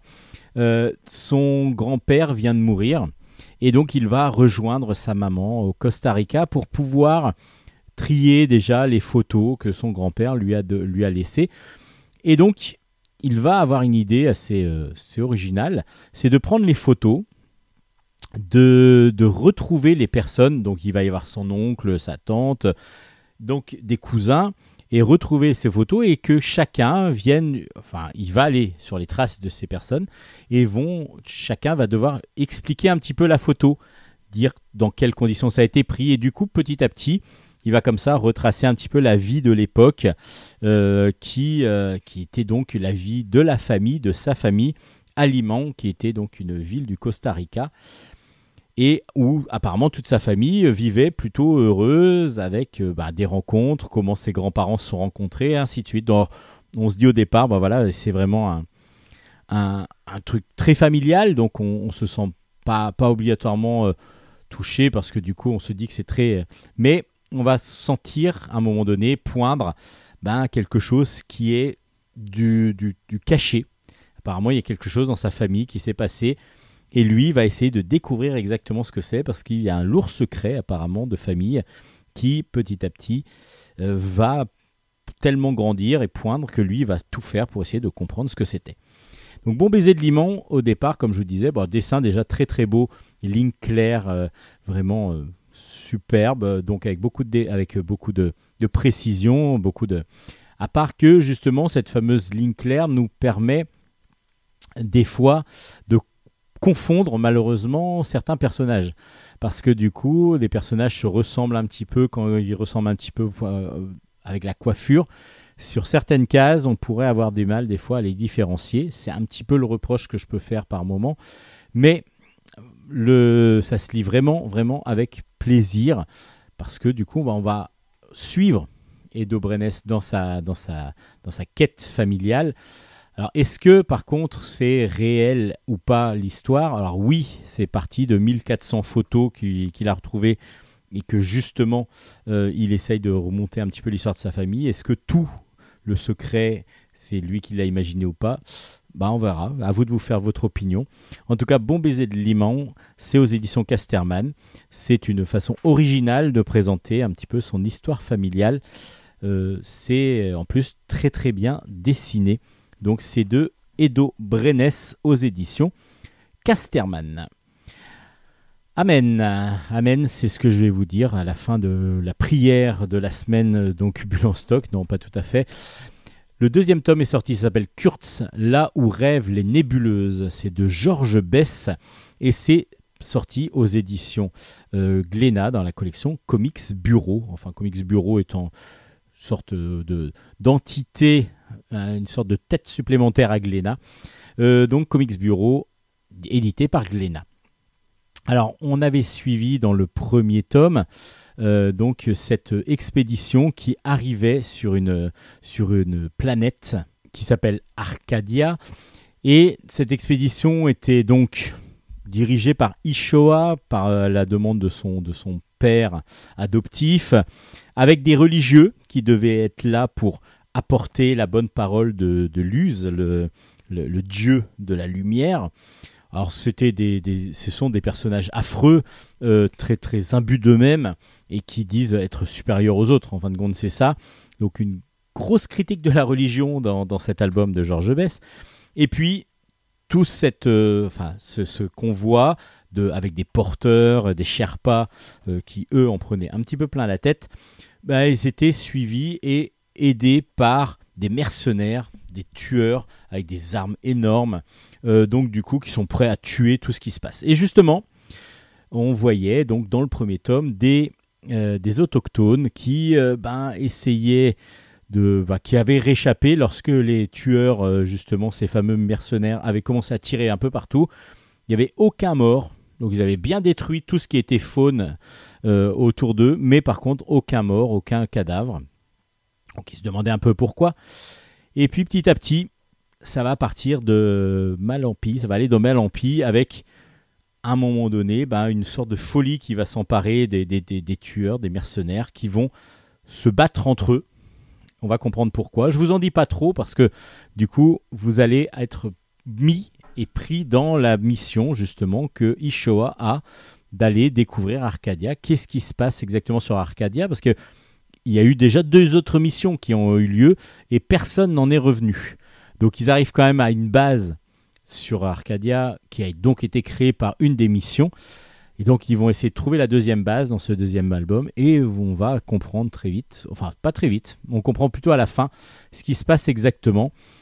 Et du coup on suit Ishoa qui lui découvre, lui est assez critique aussi envers tous les, tous les, tous les, les religieux et les mercenaires. Donc on a vraiment une critique totale de Georges Bess de la religion comme elle existe monothéiste, comme elle existe maintenant, peu importe quelle- religion, hein, il n'y a pas de critique. C'est.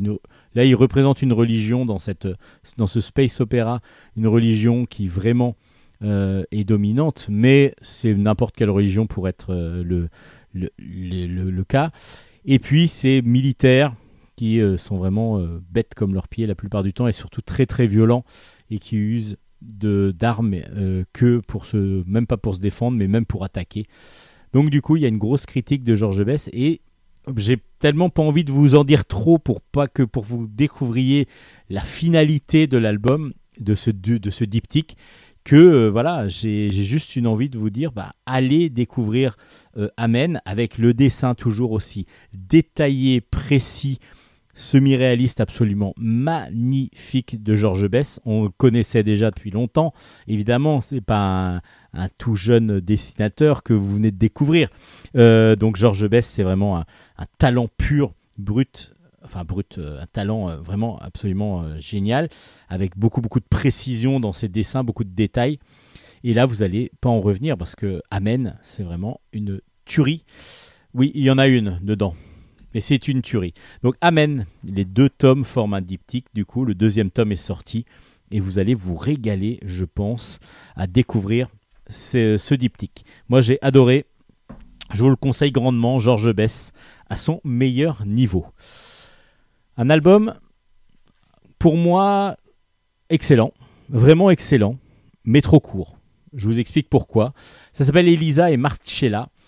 Euh, c'est aux éditions des Aventuriers de l'étrange et c'est de Xuli- euh, Giulia Vicente. euh, donc euh, qui nous offre ce one shot autour de deux femmes. Donc Elisa, qui à la fin du 19e siècle en Galice, donc euh, en Espagne, euh, est élève enseignante dans un couvent de religieux. Elle veut donc devenir enseignante et elle va apprendre à devenir enseignante euh, dans, cette, dans, cette, dans ce couvent. Et là, elle va rencontrer Marcella, qui va devenir son amie et son amie intime aussi, c'est-à-dire qu'elles vont tomber amoureuses l'une de l'autre. Mais on est à la fin du 19e siècle, euh, les mœurs sont pas tout à fait celles de maintenant, et du coup, ben, c'est impossible même que deux femmes puissent vivre ensemble. Et un jour, Elisa euh, va faire comprendre à sa famille qu'elle va épouser un beau, un beau jeune homme. Un beau jeune homme, donc du coup, euh, elles vont pouvoir se marier.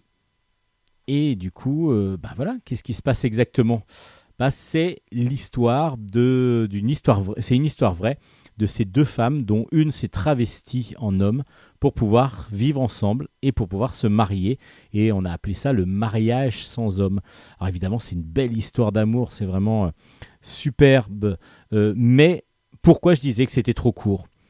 Parce que justement, en 32 pages, euh, Julia Vincente est obligée de couper, on va dire, des passages. On aurait aimé avoir un peu plus d'étendue sur, sur la, la, la- passion qu'elles vivent toutes les deux, comment elles, inventent, ce, pas inventent ce stratagème, mais comment elles décident de passer euh, à ce stratagème pour pouvoir vivre ensemble, et ainsi de suite. Il y a plein de passages comme ça qu'on aurait aimé un petit peu plus long, et parce que du coup là ça va très vite, le dessin est, est superbe, vraiment un- en plus avec des couleurs un petit peu ocre, un petit peu orangé, et du vert aussi, vert bleu, qui, tout ça, l'ensemble rend un superbe, superbe planche. Mais du coup, on n'en a presque pas assez. On aurait voulu avoir plus de détails euh, sur, sur plein de petites choses comme ça qui auraient vraiment été. Voilà, en gros, si l'album avait été euh, presque le double, euh, ou alors au moins euh, 46 planches, là, je pense que l'autrice aurait pu allonger un petit peu la sauce. Et là, c'est ce qu'on demande. Des fois, on dit c'est trop long. Du coup, on aurait pu raccourcir. Là, c'est l'inverse. Moi, je trouve qu'il manque des petites choses. C'est mal, c'est c'est dommage parce que c'est un excellent album. Et découvrez-le quand même. hein. Découvrez-le quand même. Mais vous allez peut-être, comme moi je l'ai été, euh, se dire ah oui, il y a une ellipse là qui aurait pu peut-être être évitée avec euh, deux planches de plus. Mais en tout cas, c'est quand même un régal à vivre parce que l'histoire est très intéressante, histoire réelle en plus. Et euh, du coup, ben, à vous de découvrir cette belle histoire d'amour, parce qu'il faut vraiment dire que c'est une belle histoire d'amour entre Elisa et Marcella. Et ça tombe bien, c'est le titre de l'album. Elisa et Marcella, donc aux éditions des Aventuriers de l'étrange. Vraiment une belle, belle découverte, un très bel album. Yes, no, maybe. I don't know. Can you repeat the question? You're not the boss of me now.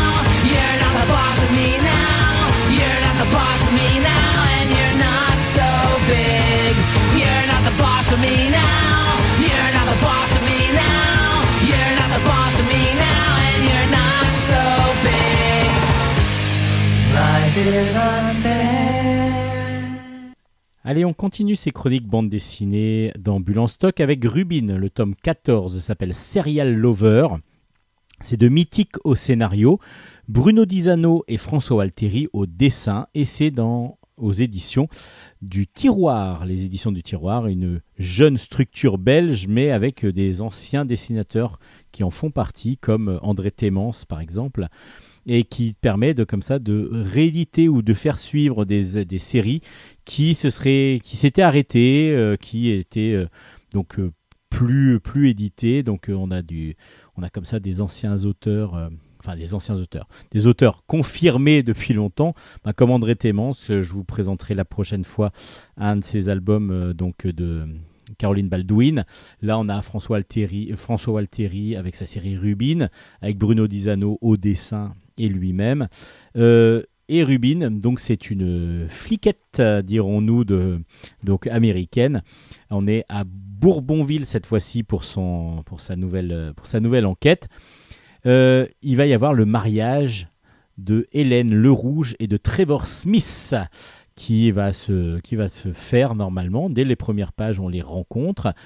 Et le jour du mariage, justement, euh, ben, il y a la famille, même un petit peu avant le mariage, il y a la famille de, de, de Hélène qui est présentée donc à Trevor. Et l'inverse aussi, a Trevor qui, euh, qui donc vient, euh, enfin, il y a son onc- oncle et sa tante qui viennent, parce que lui il ne reste plus que, que ça, ça comme famille, et il y a sa sœur qui apparaît.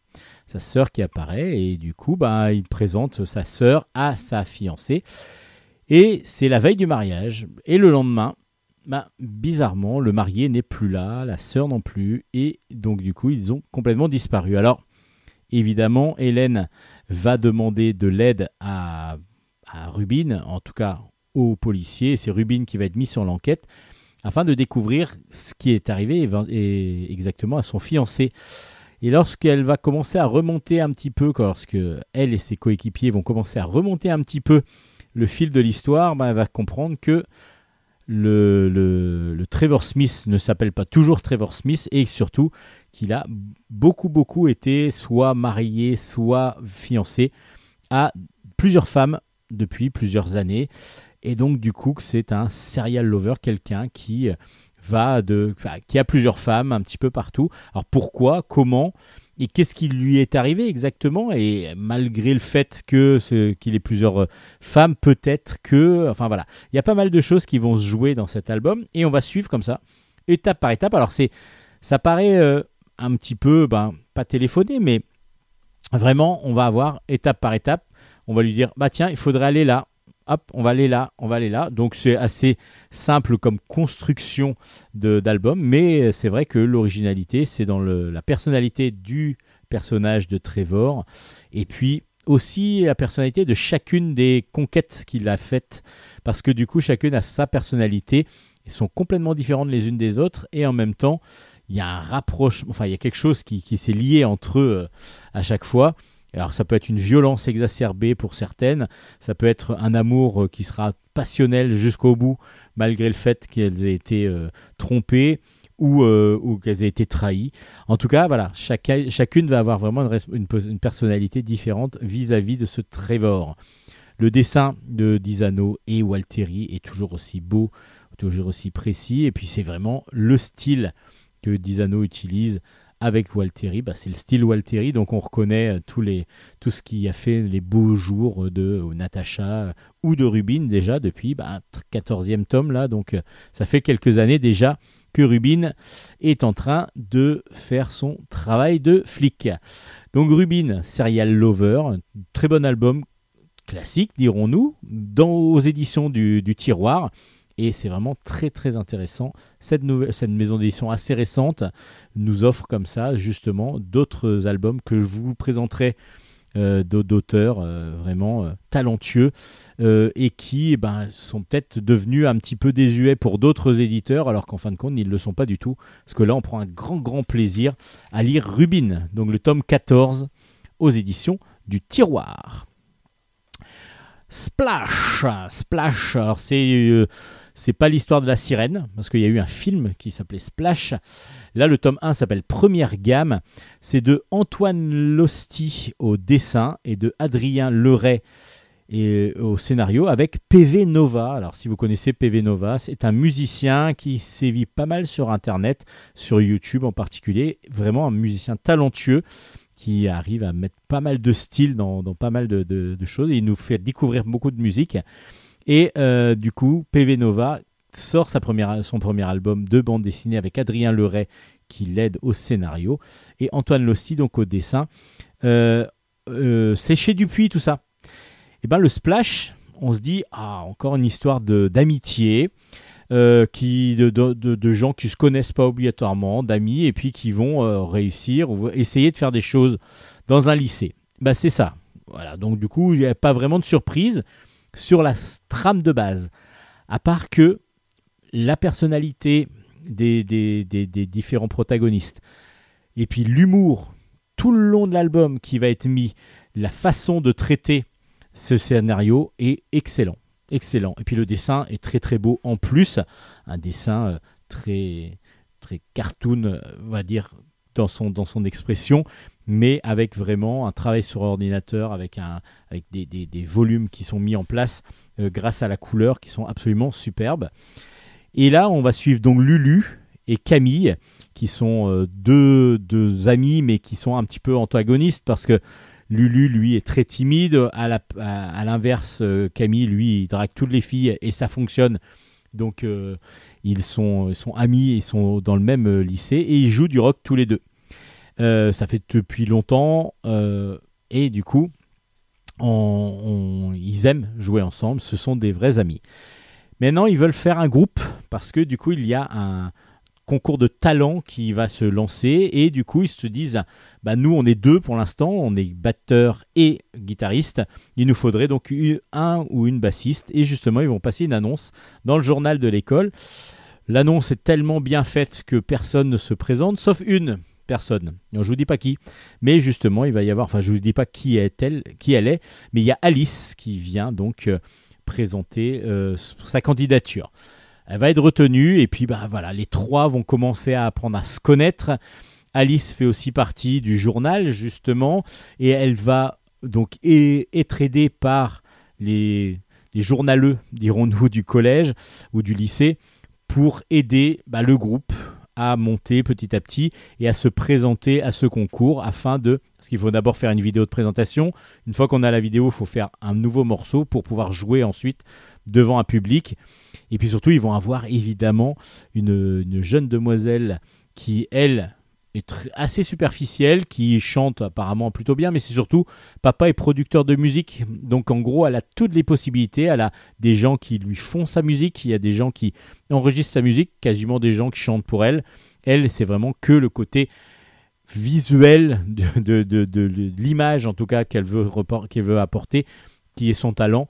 En tout cas, c'est ce qu'on lui permet de faire. Et dans Splash, du coup, on va avoir toute cette enfin toute cette euh, comme ça cette rencontre entre deux univers un univers de musique euh, vraiment jeté comme ça où on a envie de, s'amuser et l'autre très superficiel. Donc il y a un côté euh, critique de PV Nova derrière on le ressent beaucoup. Et c'est très très frais c'est très agréable à, lire. Surtout que PV Nova bah, lorsqu'il y a un morceau vous allez pouvoir scanner grâce à votre téléphone lorsqu'il y a un morceau de jouet dans l'album et PV Nova nous les, les a fait. Donc les morceaux existent.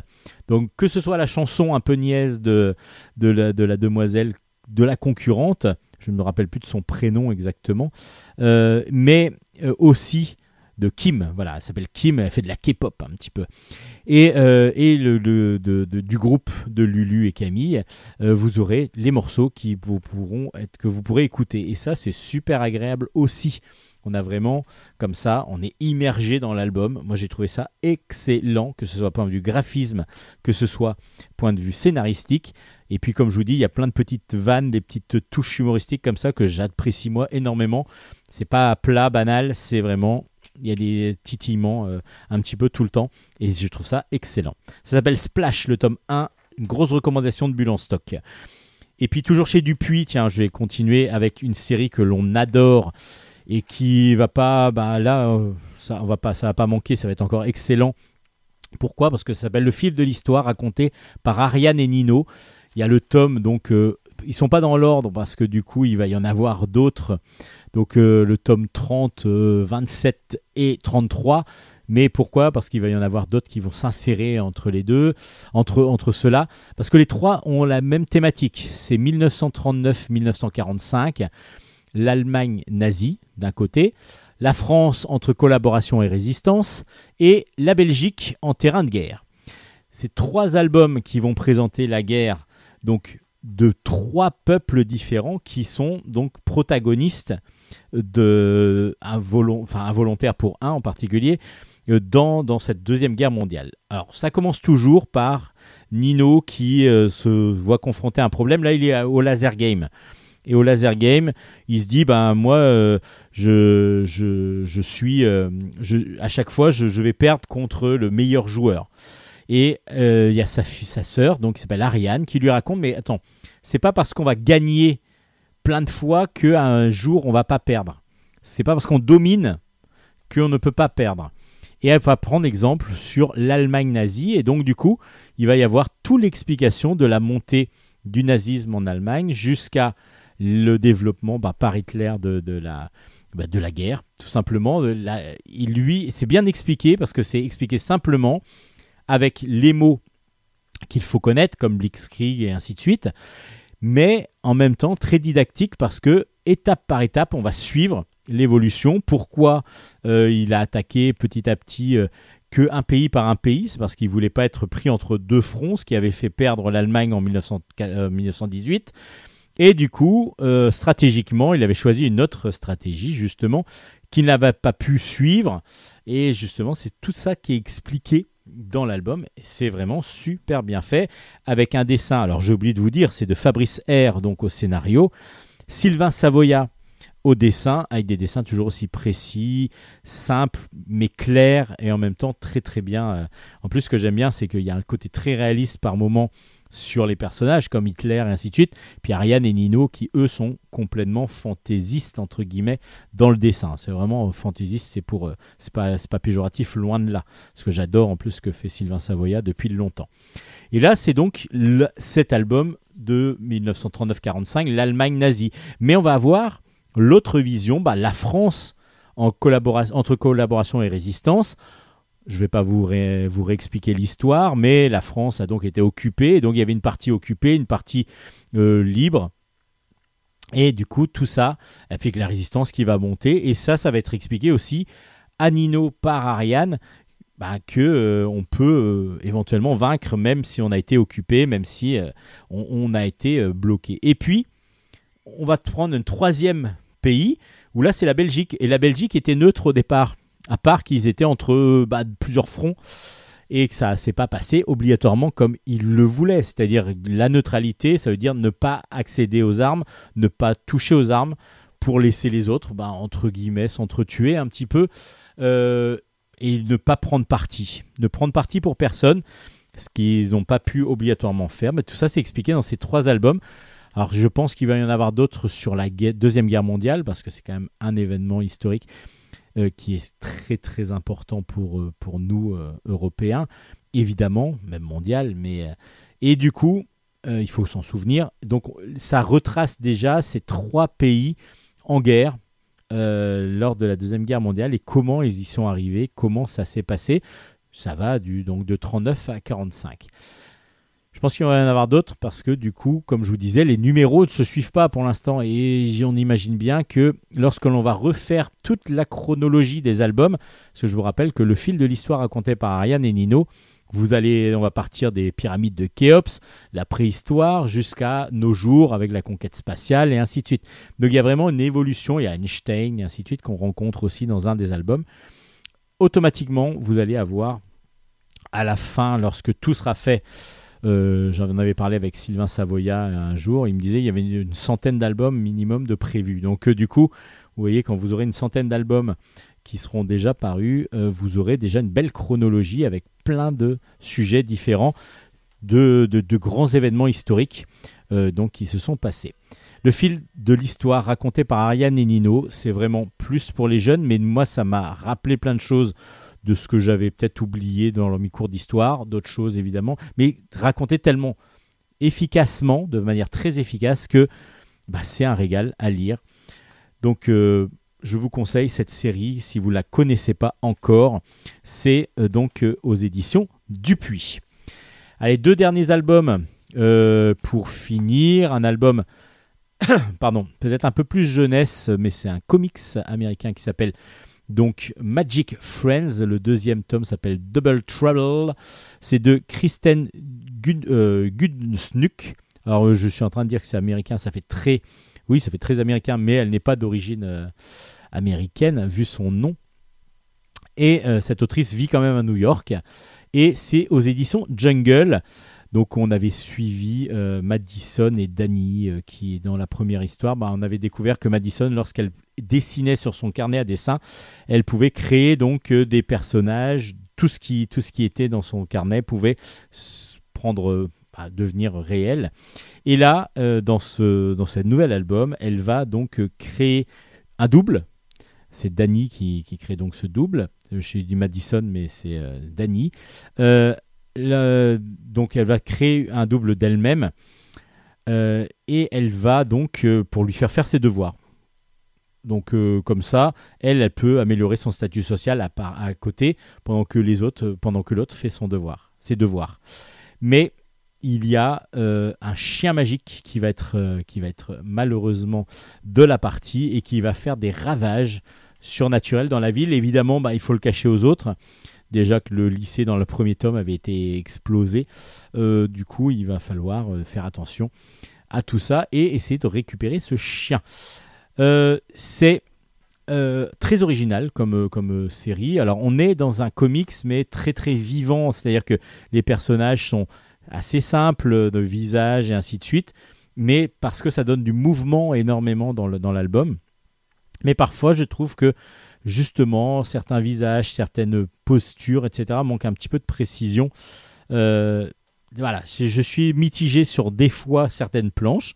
Après, ça se lit vraiment avec un grand plaisir. Magic Friends, à découvrir chez Jungle. J'avais beaucoup apprécié le premier, le deuxième est un peu du même acabit, mais j'ai trouvé que les dessins étaient peut-être un petit peu moins agréables euh, par moment. Mais parce que ça m'a titillé, certaines cases qui m'ont titillé en me disant ouais, les, certaines positions. Mais bon, après, c'est très vivant, c'est très facile à lire. Donc ça s'appelle Magic Friends. Lisez quand même le premier avant, parce que vous aurez quand même plus de facilité à comprendre pourquoi déjà, bah, quand euh, au début de l'album, euh, au lycée, euh, le lycée est complètement détruit. C'est parce que dans le premier, ça a été détruit. Donc vous aurez la compréhension de, cette partie-là en lisant le premier. Et puis, dernier album, encore chez Jungle, il y a une, un, des, un duo de comiques qui s'appelle les Baudins, qui euh, sont donc euh, un- une grand-mère, une vieille grand-mère euh, assez acariâtre et un petit peu très râleuse, pas un grand plus, qui vit avec son, son, son fils, qui lui est un, donc un agriculteur qui est, qui est sans, sans, sans femme, sans, voilà, sans amour, un vieux, un, un vieux, vieux monsieur, un vieil, comment on appelle ça? Une vieille fille pour, un, pour une fille, mais un, vieux, vieil homme, on va dire, pour, pour un homme. Euh, et du coup, un vieux garçon, voilà, vieux garçon, je cherchais le nom. Et du coup, les Baudins maintenant se retrouvent en bande dessinée avec les Baudins qui se font label aux éditions Jungle avec Fred Quaco au dessin et puis d'après les Baudins du coup. Et Fred Quaco s'éclate à faire vivre ces deux personnages très farfelus, très originaux. Alors si vous les connaissez pas, vous n'avez même pas besoin de les connaître vraiment pour pouvoir apprécier l'album. Moi, en ayant vu quelques sketchs, ben, j'avais la référence. Et on a euh, donc euh, ces, ces deux personnages loufoques qui sont des fois très très limites dans, certaines choses euh, sur la propreté et ainsi de suite, mais tout ça c'est un peu euh, mis dans l'album, dans certains gags. Et justement, ils vont réussir à vendre toute leur production de fromage et bah, ils ont eu un peu d'argent. Donc euh, du coup, en faisant ça, bah, ils, se décident d'aller en voyage.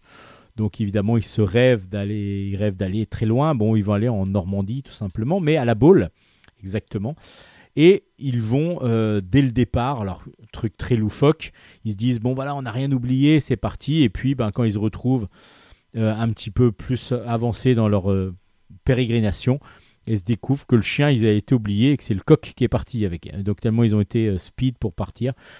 Et il va y avoir ces deux, ces deux personnages qui sont très drôles de base, euh, qui vont euh, vivre pas mal de gags. Et en même temps, il y a un fil rouge, parce que c'est justement cette fameuse vacances à la boule qui, euh, qui va nous faire découvrir donc ces personnages en dehors de leur contexte habituel. Et ben voilà, très, c'est, assez tendre, c'est drôle, c'est, voilà, c'est caustique par moment. Moi, j'ai beaucoup aimé cet album, surtout que Fred Quaco a l'air de s'éclater à les dessiner et du coup on a beaucoup beaucoup de mouvements, beaucoup de personnalité dans les, dans les visages, dans les...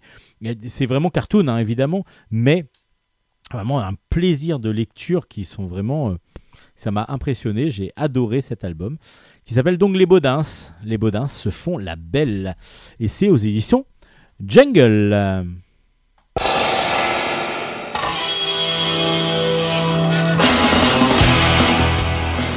Et voilà, c'est fini pour Bulle en stock. Bon, encore une grosse, grosse euh, cuvée de Bulle en stock parce qu'il y a eu énormément de choses, avec en particulier l'interview de Tony Emerio, que je remercie encore d'avoir accepté l'interview. Merci à Luna pour sa chronique BD. euh, à très bientôt, bah, la semaine prochaine, tout simplement, normalement. Et puis, eh ben, on espère aussi que Hélène va revenir la semaine prochaine pour ses nouvelles chroniques manga. D'ici là, vous pouvez retrouver l'émission bah, sur euh, Radio Grand Paris, dirigée de main de maître par Nicolas Godin, euh, et euh, ben, qu'on remercie. Et puis, vous pouvez retrouver l'ensemble des albums chroniqués sur nos pages Facebook, que ce soit Bulle en stock, Bulle avec un S, ou sur Steven Bescon. Euh, les deux pages Facebook, vous allez avoir la liste des albums chroniqués et les liens vers les différentes émissions que vous pouvez retrouver aussi sur toutes les plateformes de podcasts que vous connaissez, Spotify, Deezer, euh, iTunes et ainsi de suite. Nous sommes référencés à peu près partout. Bulle en stock, c'est donc fini pour cette semaine. On se retrouve la semaine prochaine. D'ici là, bah, moi je vais aller bosser parce que j'ai plein plein de lectures, plein de choses à vous présenter. Allez, ciao ciao ciao ciao. Bonne semaine à toutes, bonne lecture. Ciao ciao ciao à tous et à toutes.